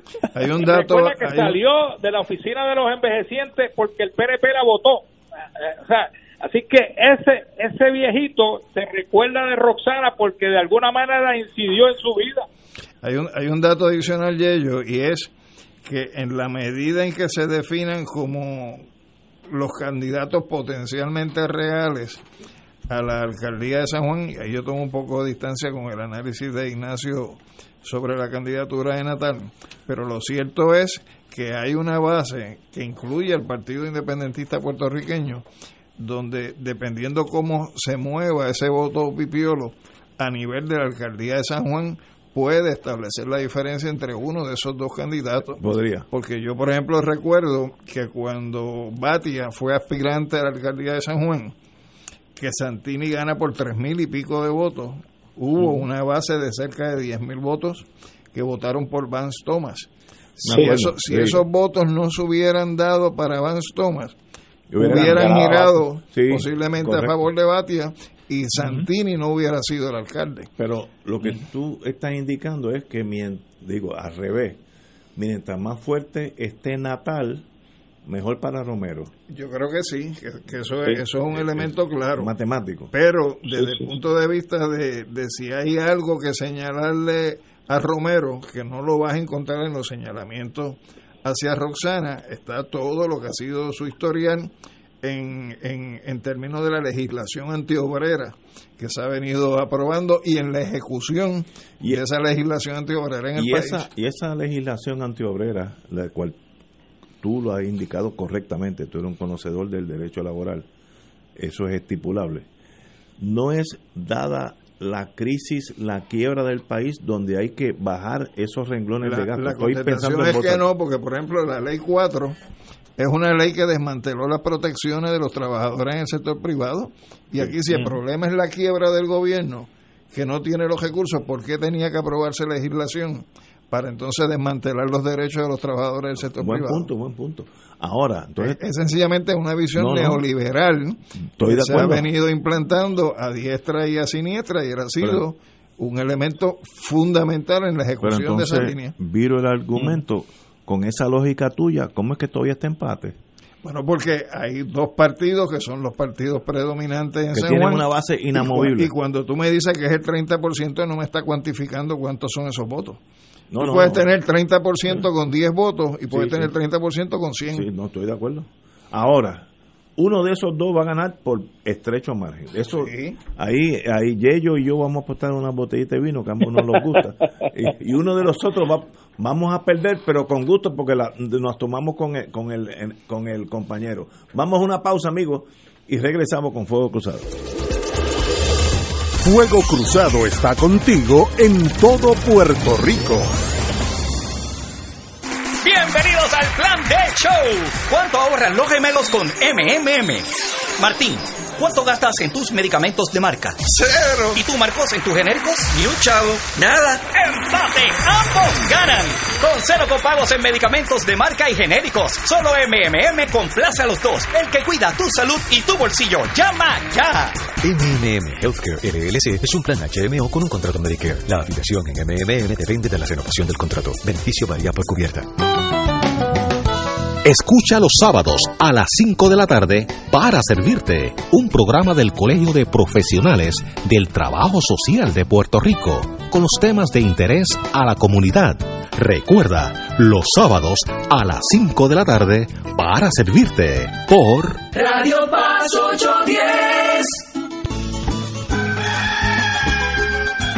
Llegó la hora de reactivar el fervor católico y agradecer las bendiciones divinas. De regreso al santuario en persona para la misa de madrugadores desde las 5 y 30 de la mañana. La convocatoria es para reunirnos implementando todos los protocolos y distanciamiento social que garantice nuestra seguridad y no represente peligro para la salud en las amplias facilidades del Santuario Nacional de Nuestra Señora, Madre de la Divina Providencia en Cupey. Nos congregaremos con las debidas precauciones el sábado 3 de octubre a las 5 y 30 de la mañana. Misa de madrugadores de regreso al santuario. Para detalles accede a nuestra página en Facebook o llama al 787-646-9448. Transmisión radial por Radio Paz 810 AM y Radio Paz 810.com. Oro 92.5 FM. Radio Oro FM.com. Y ahora continúa Fuego Cruzado.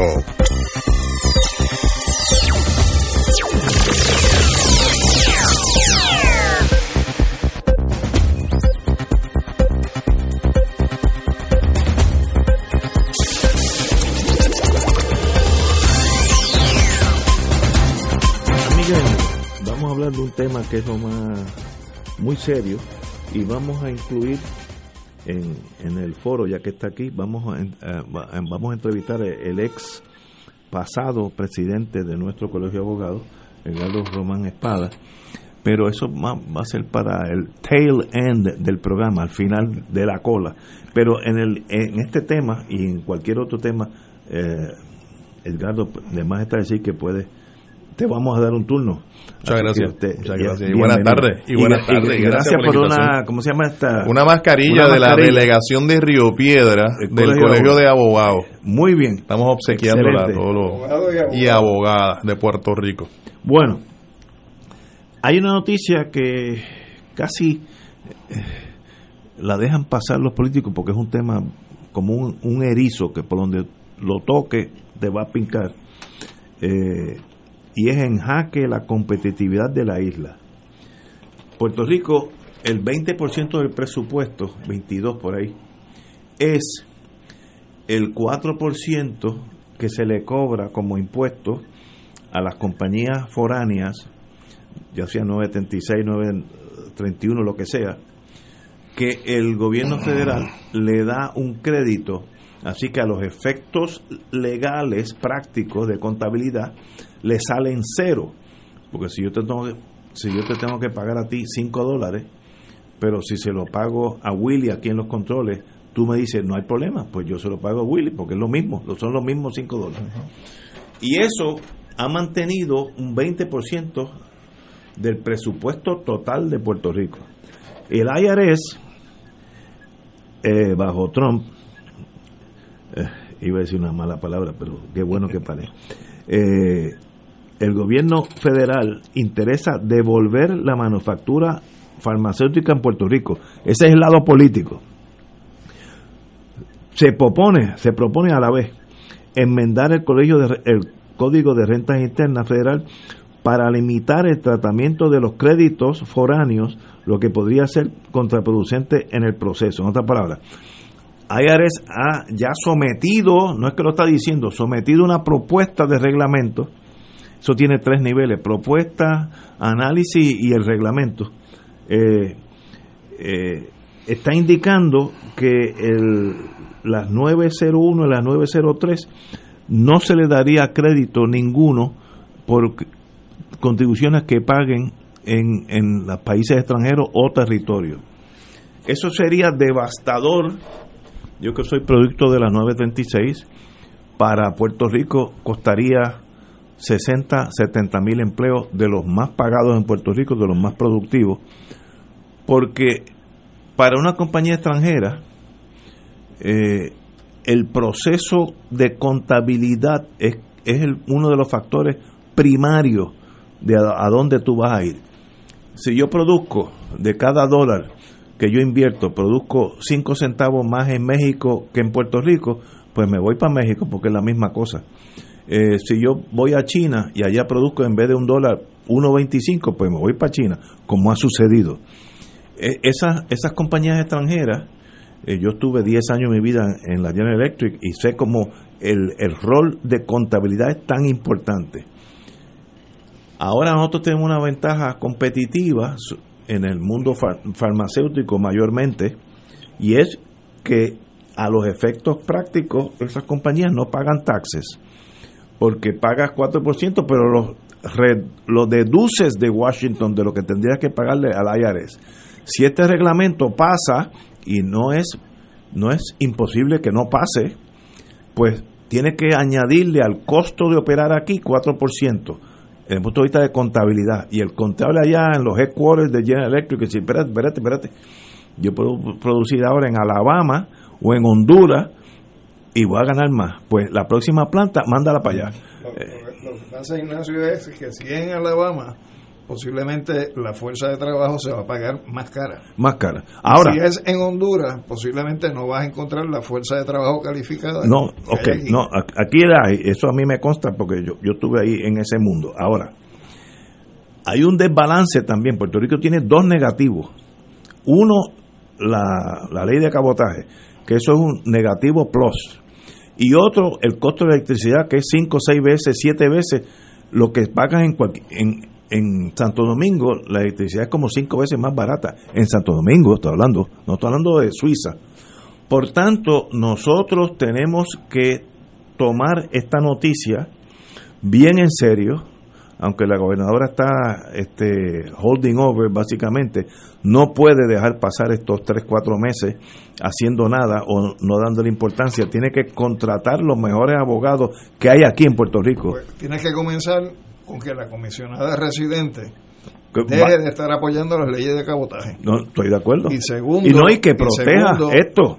Y segundo, desde el punto de vista de las otras variables eh, que tú planteas, pues me parece que hay que buscar alternativas eh, para el problema del costo de la electricidad.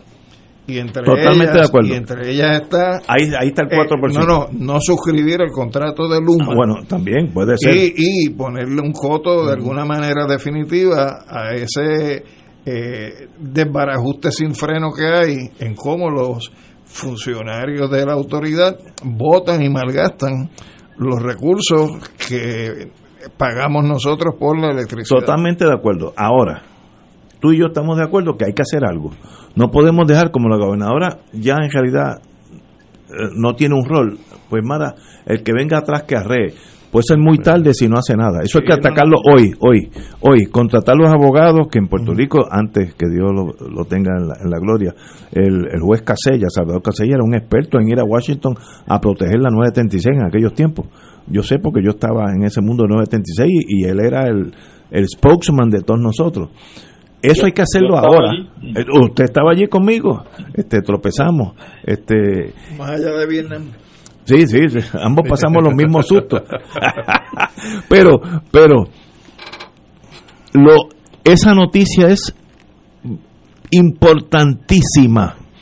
No podemos darnos el, el, el gusto o la tragedia de perder 60 mil, 70 mil empleos. Eso no va a no puede pasar. Digo, si queremos todavía que haya algo en Puerto Rico, que exista, ¿no? Porque si lo que va a haber aquí es el desierto del Sahara, pues entonces llame. Pero, pero eh, eh, ahí hay 60 mil, 70 mil. Cuando se fueron, cuando se fue la exención contributiva de la 976, Puerto Rico perdió casi 100 mil empleos. Ya, lo- ya los perdimos. Es donde tú eres de Vega Baja, ¿no? Sí. Allá hay una zona que era industrial. Casi Aquí- todos los pueblos lo hay, pero, la de Vega Baja es era gigantesca. enorme. Y eso parece un cementerio de, de plantas. un pueblo fantasma parece. Un pueblo mucho- fantasma. Muchos de estos lugares La industriales. planta más importante era Motorola. Motorola, sí. En, en Cagua, por allá. Por, por- No, no, en Vega Baja. No, no, y en Cagua había otra, también cerró. Eh, Edgardo, ¿qué tú piensas de eso? Bueno, a mí me parece que esto hay que verlo en un contexto muy difícil para Puerto Rico. La situación económica de los últimos años, por lo menos de 2008 para acá, eh, ha sido una situación de contracción, de, es decir, menos actividad económica, menos, menos generación de riqueza y, y evidentemente una consecuencia sobre la vida de la mayor, inmensa mayoría de nosotros, no de todos, pero de la inmensa mayoría. Eh, pienso, mientras escuchaba la narración de lo que pudiera ocurrir, pensaba en otro sector de la economía que es la industria turística eh, que ciertamente ha sufrido una pérdida extravagante, extraordinaria, eh, y la suma de, de estas condiciones económicas eh, es nefasta para el futuro inmediato del país, por lo menos de corto plazo. Eh, eh, pienso los economistas que hacen estos análisis de regresiones y de proyección de crecimiento, de crecimiento, tienen que volver a la mesa de dibujo.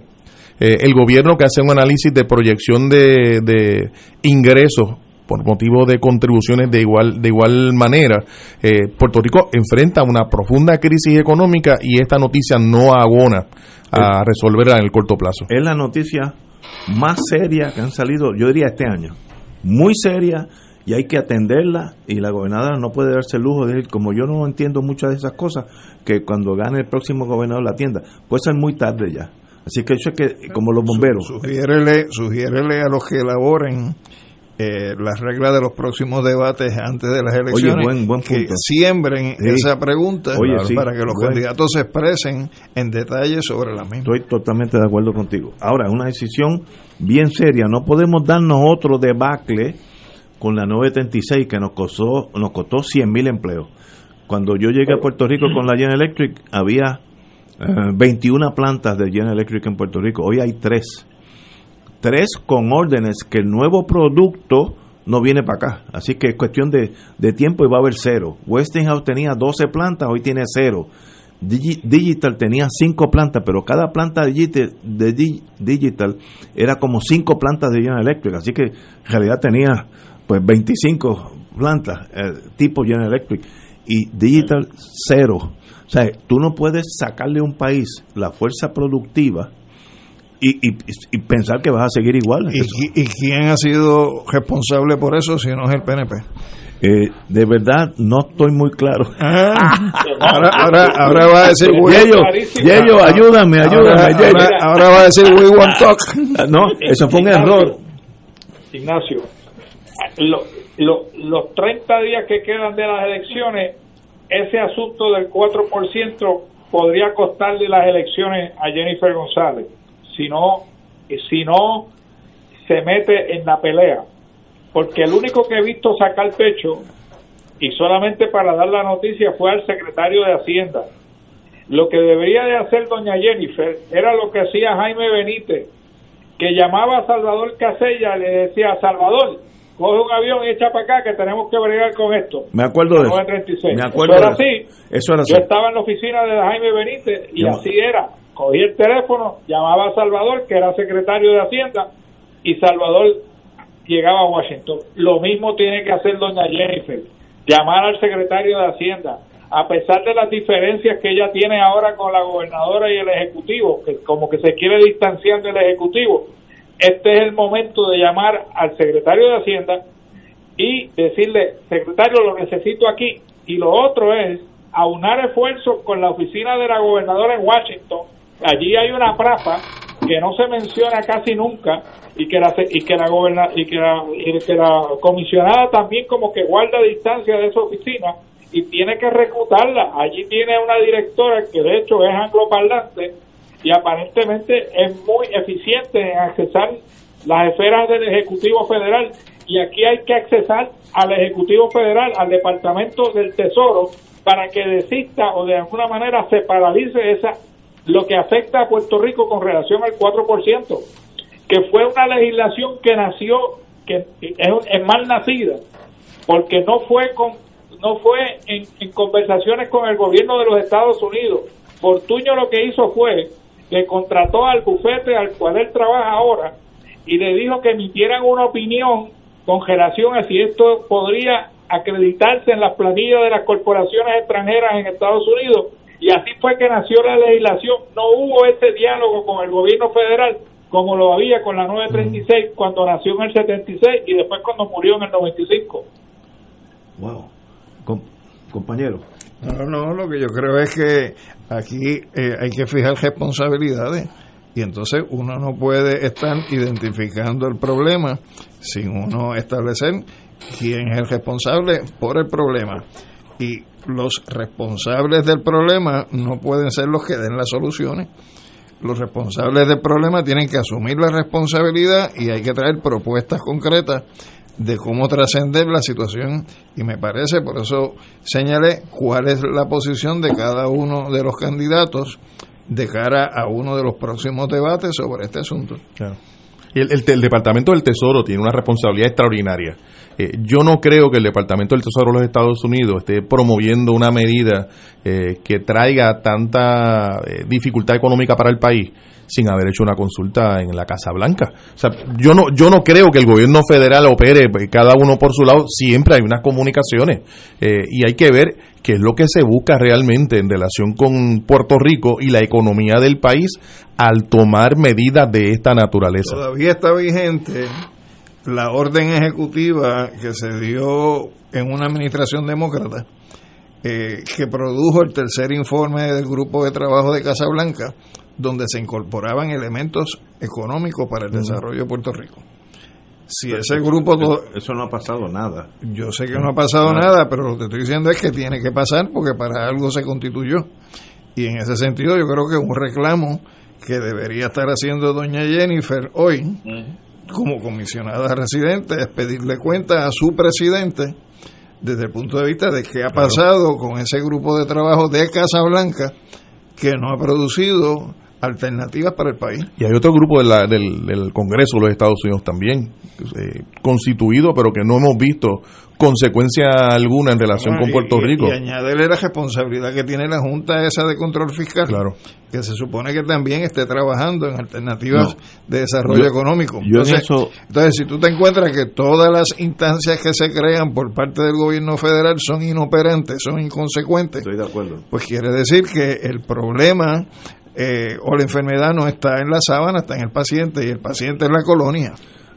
Estamos de acuerdo. Ahora, eso, estamos de acuerdo. Yello, eche para adelante. Lo, lo otro que tiene que hacer, a mi juicio, y ella es miembro de esa comisión, es que la comisión a cargo de Puerto Rico en, en, en, la, en el Congreso, en la Cámara de Representantes, que es la que preside Grijalvo, que de alguna manera involucrarlo y de manera también involucrada a la, a la comisión de Ways and que es la que, la que brega con las contribuciones.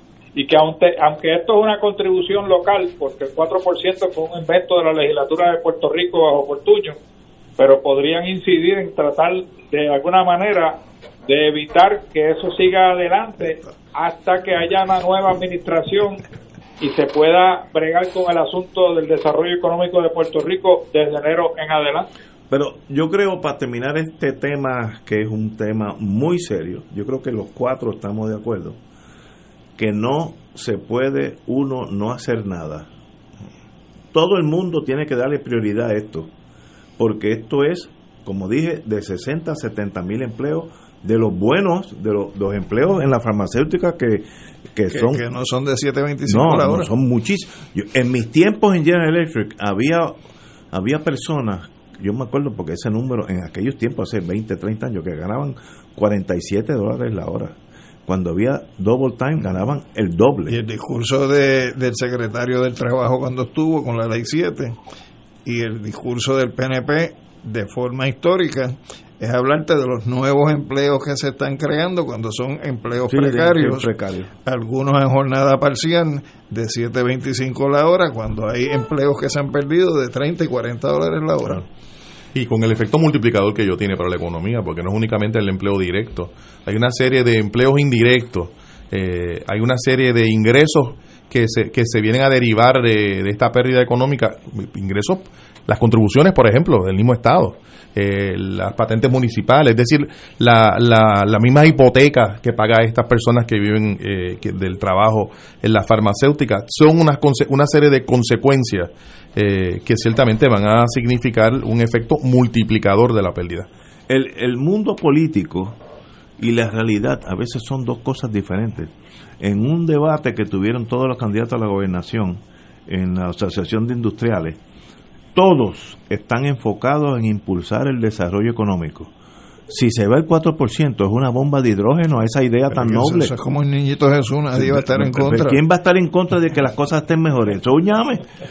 ¿Cómo vas a hacer, por ejemplo, la farmacéutica por sus procesos químicos genera, gastan mucha electricidad, consumen mucha electricidad?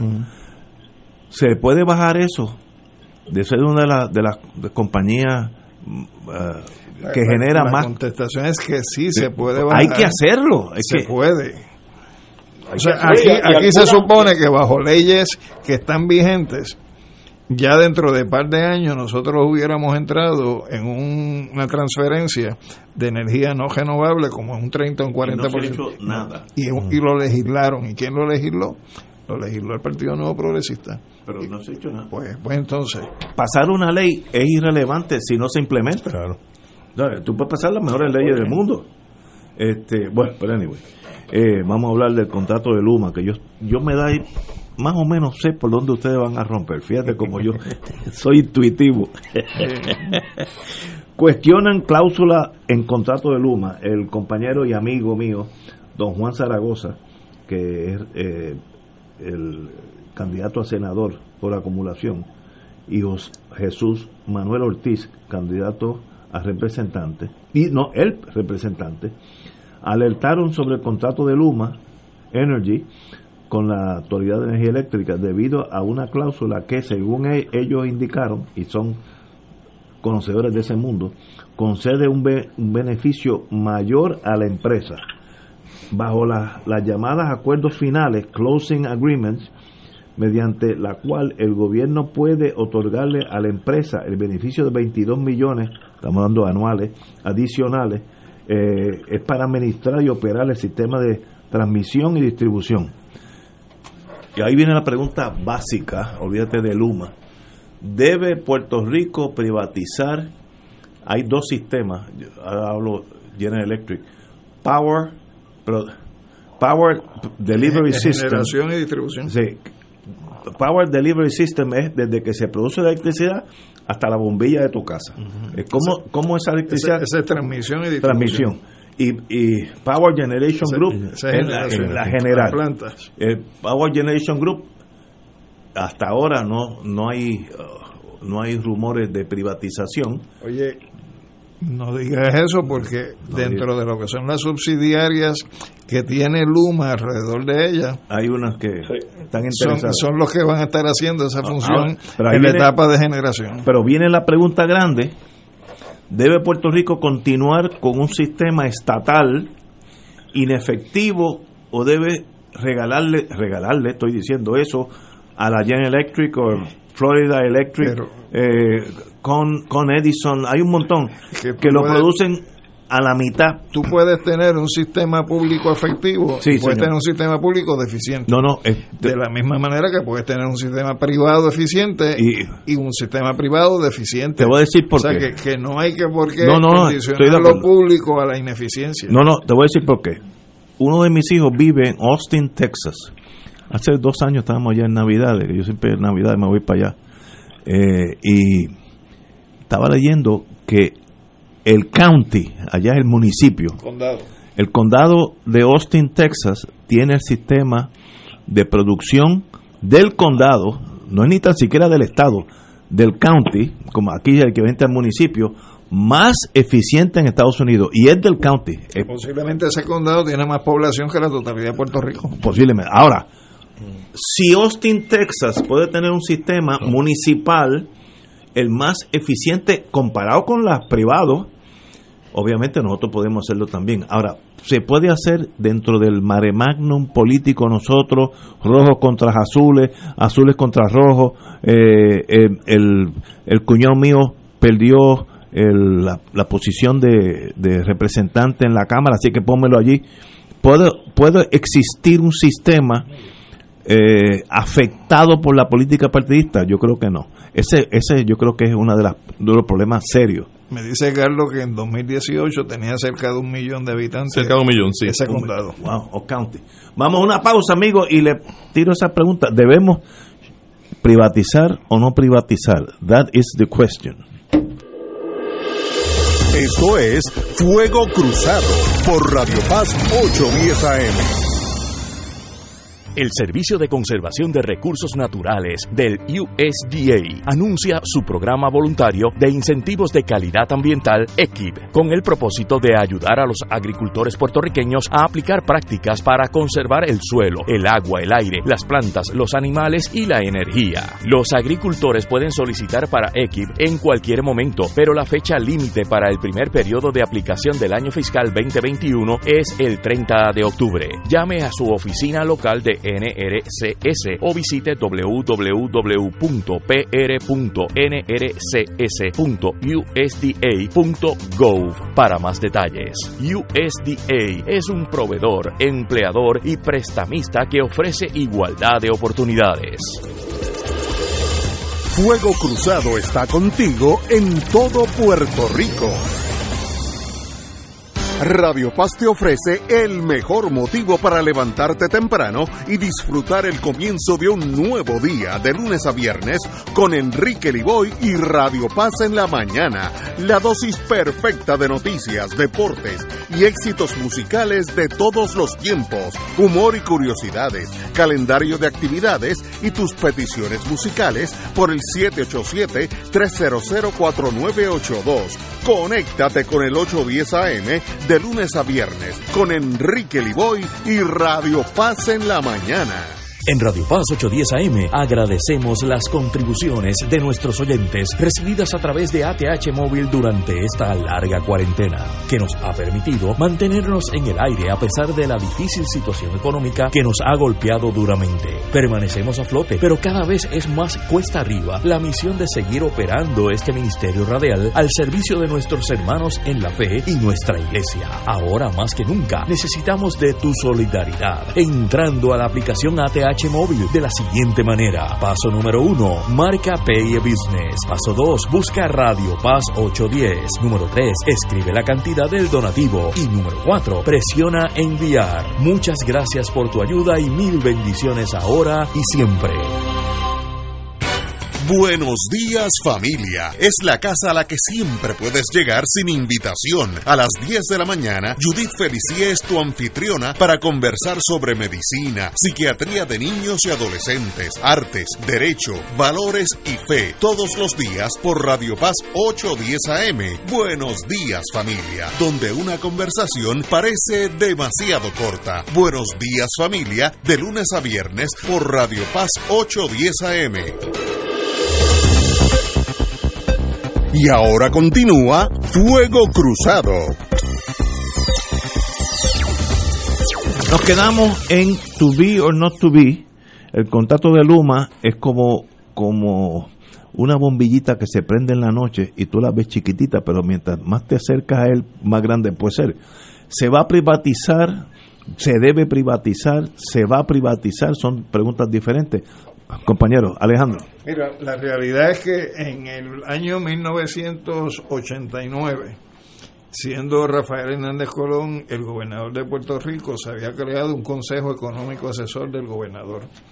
Y se produjo un estudio que era Puerto Rico 2020, que era cómo Puerto Rico iba a ser ahora en el año que estamos. Oye, sí, me acuerdo, me acuerdo. Y de entonces, en ese estudio se plantea que en Puerto Rico se habían dado procesos de privatización, como pasó con la fábrica de botellas, con la fábrica de cartón, con la fábrica esta, con la fábrica otra, pero que no había una política pública elaborada en torno a la privatización. Y entre las conclusiones de ese estudio se planteaba que lo que era necesario era adoptar la política de privatización en el país y que en aquellas entidades del Estado donde no se pudiera privatizar había que incorporar la lógica del sector privado en las operaciones del gobierno. En los años 88 y 89 aquí hubo un consejo de planificación estratégica del sector privado que produjo dos estudios. Uno es- se llama Estudio de Privatización en el 88 y el otro Estudio de Privatización Fase Final en el 89. El Consejo eh, de planificación estratégica era de la Cámara de Comercio y de la Asociación de Industriales. Y también recomendaron la adopción de las políticas de privatización en el país y de allá para acá, todo cuanto ha venido ocurriendo, Ignacio, es como si fuera una hoja de ruta que independientemente de qué partido esté en el gobierno, se está implantando en el caso nuestro. Por lo tanto, lo que estamos viendo hoy es una etapa de desarrollo adicional donde han ido eh, básicamente inhabilitando las corporaciones públicas para que tengan problemas de funcionamiento, deficiencia en su funcionamiento, problemas en la prestación de servicios, para que entonces la gente aplaudiendo digan se justifica la privatización. Por lo tanto, ha sido una política dirigida a que nos comamos el argumento de que lo privado es superior a lo público cuando no tiene que ser así, porque si algo ha demostrado nuestra historia, es que a través del proceso de centralizar esos servicios públicos en corporaciones públicas fue que este país echó adelante de los años 40 en adelante. Así que no puede ser malo lo que fue bueno. Yello. Pero yo, yo, yo, yo no estoy a favor de la privatización de la Autoridad de Energía Eléctrica de Puerto Rico. De, de la Autoridad de Energía Eléctrica le han llamado la la corona de la, joya de la corona, la principal. Y esa, esa autoridad, al igual que otras corporaciones públicas en Puerto Rico, operaban eficientemente y con un saldo positivo para el pueblo de Puerto Rico.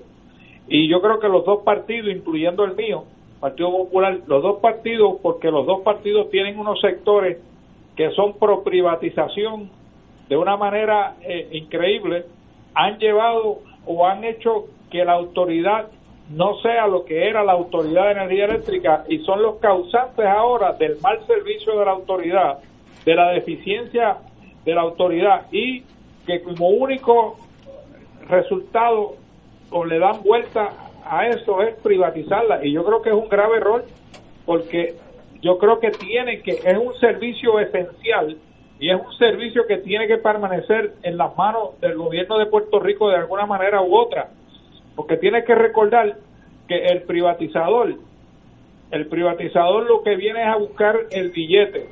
Y cuando él vea que en la ruralía, en los servicios, eh, eh, eh, se le va a hacer mucho más difícil, como, como lo fue en el principio la Autoridad de Energía Eléctrica, porque tuvo que el gobierno fue el que tuvo que llevar los postes y los cables a la ruralía de Puerto Rico para electrificar a toda la isla. Esas partes no le es atractiva al, sector privado. En la manera que empiece a tener problemas la autoridad, en ese sentido, la Luma o la que sea, va a empezar a desenchuflarse de Puerto Rico y desenchuflarse de la autoridad y volverá a pasar lo que pasó en la autoridad de acueducto cuando dos compañías francesas no pudieron con, el problema de la cultura puertorriqueña en términos de los servicios de agua y, terminamos nosotros los puertorriqueños pagándole millones de dólares para que finalmente nos las entregaran de vuelta. Así que veo y vislumbro el mismo resultado en la Autoridad de Eléctrica. El Román. La, la experiencia es la mejor maestra. Y en esto de las corporaciones públicas y las corporaciones privadas que se han traído para intentar o administrarla o sustituirlas parcialmente, hemos tenido una, una experiencia ya que podemos compartir. Recuerdo ondeo en acueducto. Aquí justo después de María tuvimos a Whitefish, que no se nos olvide. Eh, luego tuvimos a Cobra, que no se nos olvide. Y ahora viene Luma. Eh, y el, el criterio, el elemento unificador de todas estas empresas es el ánimo de lucro. Eh, para eso es que están en las, corporaciones, para buscar un incremento en sus ganancias y la medida en que ello ocurra así, yo, uno puede vislumbrar problemas en sectores más remotos, sectores más distanciados, en donde el costo de llevar la electricidad es significativamente mayor, porque hay que sembrar los postes. Yo recuerdo después de María haber transitado entre Naranjito y Barranquita, eh, y ver todo el sistema eléctrico en el piso, pues allí habían cientos de postes porque la carretera no era recta, era evidentemente por lo que conocemos nosotros en el campo de Puerto Rico. Y yo dudo mucho que una empresa privada quiera eh, asumir ese, ese, ese costo. Tengo una preocupación, Ignacio, y me parece que es importante decirla, y es que también las administraciones de turno han utilizado a las, a las corporaciones públicas por muchos años eh, para sembrar allí personas no por su capacidad de trabajo, no, su, no por su mérito, sino por su vínculo político partidista. Es decir, por el asunto eh, de dónde está su, su confianza política, incluso para puestos tan sencillos como, como puestos de oficinistas, etcétera. Y muchas de nuestras corporaciones públicas se han convertido al cabo del tiempo, eh, y hay que decirlo así, en, en recipientes de personas que no necesariamente llegaron a la corporación pública por su capacidad de trabajo, sino más bien por su vínculo a un partido político. Y eso realmente afecta. Y ciertamente lo que decía Alejandro hace un rato, que sobre ese asunto luego tú le colocas un escenario para que fracase en su trabajo, le reduces ingresos, etcétera. WIPR, por ejemplo, el registro de la propiedad es otro buen ejemplo de lo que estamos hablando, que eventualmente, pues, ¿cuál va a ser la alternativa que nos traerán? La privatización. Yo no puedo favorecerla. Ahora, yo creo que todos estaremos, estamos acorde en que hay que hacer algo, acento en la A de algo, para reducir el costo de la electricidad. Ciertamente. Debe haber siete formas de hacerlo. Cógeme la que tú quieras, pero a una de esas. No podemos seguir teniendo la, de la, del costo de electricidad más alto del mundo. Pero, pero sin embargo, el contrato de Luma implica un incremento en el costo. Sí, pero ya han dicho, ellos, ellos han dicho, digo, los que están diciendo, que el, el, consumidor va a pagar menos. Si es mentira o no. Eso, eso mismo decía Ortiz. No, no, este. Eso mismo decía Ortiz. y no era yo. O sea, ¿hasta cuándo uno y se no va era, a estar creyendo? Y no era Yello, no era Yello. ¿Hasta cuándo uno se va a estar creyendo esos cuentos? No, no, ahora, ahora, no hay duda que la electricidad en, en casi todos los estados, casi no, en todos los estados de Estados Unidos, vale una tercera parte de lo que vale Claro. aquí. Ah, que es otro escenario, sí, estoy de acuerdo con todo lo que vas a decir, pero hay que hacer algo. Algo, no sé qué es ese algo, pero seguir no haciendo nada no es aceptable. Pero la, la privatización no es una aspirina que cubra todo. no, no, estoy de acuerdo. Tampoco es la vacuna que se está ¿Tú te buscando del? COVID. No, no, el mejor caso de la privatización eh, es lo que ya fue cuando aquel, ¿cómo se llamaba aquel el presidente argentino? Eh, De un nombre eh, árabe. Menem, Menem, Menem. Pues él privatizó los trenes, ferrocarriles de toda Argentina. Pero había provincias que costaba ir a esa provincia. Entonces el privatizador dijo, pues yo no voy a esa provincia. Pero no va- oye, no vayas tan lejos. Piensa en el sistema de salud pública de Puerto Rico. Dímelo. O sea que no tienes que ir tan lejos. Ah, ¿Cuál ha veo. sido el resultado Veo, veo, de la privatización del Sí. sistema Y, de y salud? las salas de emergencia, muchos pueblos en horarios nocturnos que Sí, no sí. tienen, que no Sí, tienen. Pero sí, eso puede salir bien o mal. Ahora, lo que no puede hacer es no hacer nada en torno a la electricidad. El no hacer nada no es la única opción. Hay siete más o setenta, pero no hacer nada no es una. Por eso, pero la Pero mira, privatización no es el toque de Jaime. No, no, no, no estoy de acuerdo. Vamos a estipular. Ignacio, Yello. la solución la tenemos a todos los días que nos levantamos y miramos al, al sol, ahí está la solución.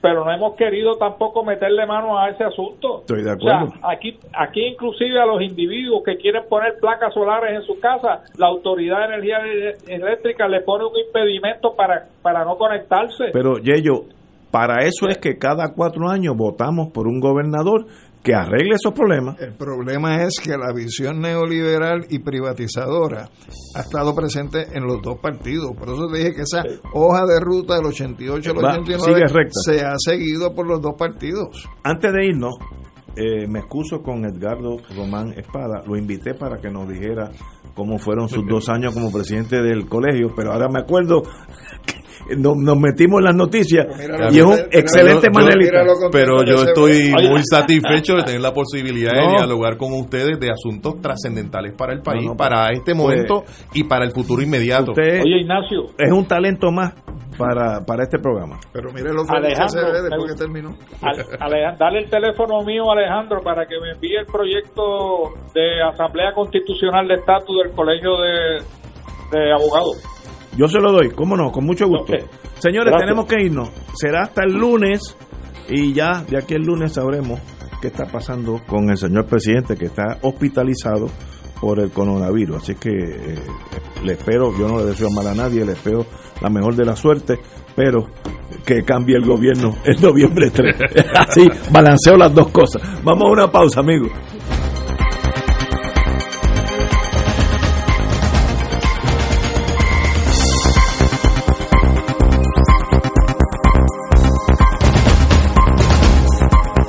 Emisora y sus anunciantes no se solidarizan necesariamente con las expresiones vertidas en el programa que acaban de escuchar.